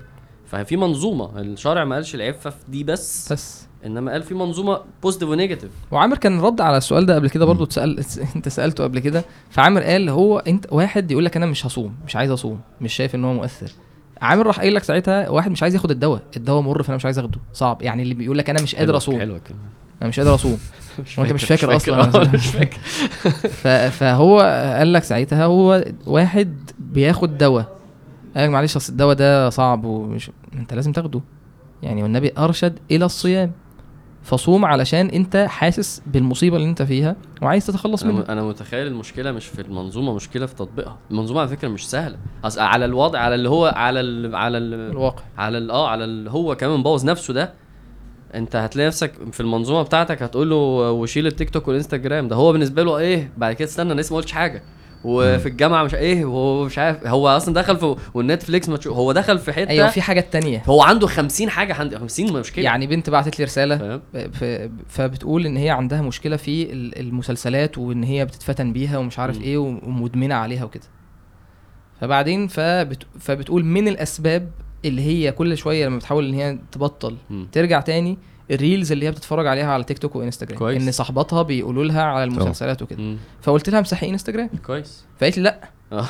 أنا مش عايز أمسح إنستجرام علشان أفضل في ال الدايرة. إن أنا مش عايزه إن أنا أبقى مش عارف قالت لي آه. كلمة norm كده ولا حاجة مش عايزه إن أنا إيه أبقى بعيدة يعني منفصلة عن المجتمع وكده. خلاص design على التيشيرت. خلاص. ف... ف... ف... أنت مش عايز. مش عايز تدفع ثمن التغيير. آه. طب خلاص أنت مش هتحل مشكلتك إزاي؟ مم. انت عايز حل سحري مثلا اللي هو خلاص حاجة تنزل كده ب- ما هو عشان كده قلت لك في الأول هو عايز واحد واحد يساوي اتنين هو عايز لا. دي. ما هياش كده. هو عايز لو صمت النهارده الموضوع يخلص تمام. لا مجاهدة وصبر ودعاء واستعانة بالله سبحانه وتعالى إن شاء الله يفتح ليك. طيب أنا مش عايز الحوار يفرط مننا فمش عارف يعني بس أنا بس مثلا حد حد ممكن يقول خلاص أنا هقضيها كده لحد ما أتجوز وإن شاء الله ربنا يغفر لي وكده. فأنا عايز في الكفة التانية بتاعت إنه أنا هستفيد إيه لما أبقى عفيف؟ لو نقدر بس نلخص عشان نقفل الحلقة. إحنا اسمعوا الدقيقة من أول دقيقة 14 آه إحنا في للدقيقه اول إحنا في الأول. بنرغب دايما في الموضوع ونقول. قال لما قال سبعة ظل العرش. آه، في ظل العرش. سبب للعون عون الله. حلو. إيه إيه سبب لي إيه إن ربنا سبحانه وتعالى ينجيك في وقت الشدة. وسبب لدخول الجنة. تمام حلو. وسبب أكيد للبركة بركة بتاعت طبعا البركة. بركة. بركة. هو الاثنين هيتجوزوا. هي كل الناس هتتجوز. أنا مشكلتي مش هتتجوز ولا لأ كل الناس هتتجوز. بس تفاصيل البركة هتبقى عاملة إزاي؟ ما هو ده مم. صبر وتعفف وإيه اللي حصل؟ له صح. فلا لا لن يستوي يعني. احياء وامامته جزاكم. الله خيرا. سبحانك مبسوط؟ وبحمدك أشهد أن لا إله هذا الحمد لله. إن شاء الله تبقى مهمة. يعني بإذن الله. ربنا يتقبل وجزاكم الله خيرا. ماشي.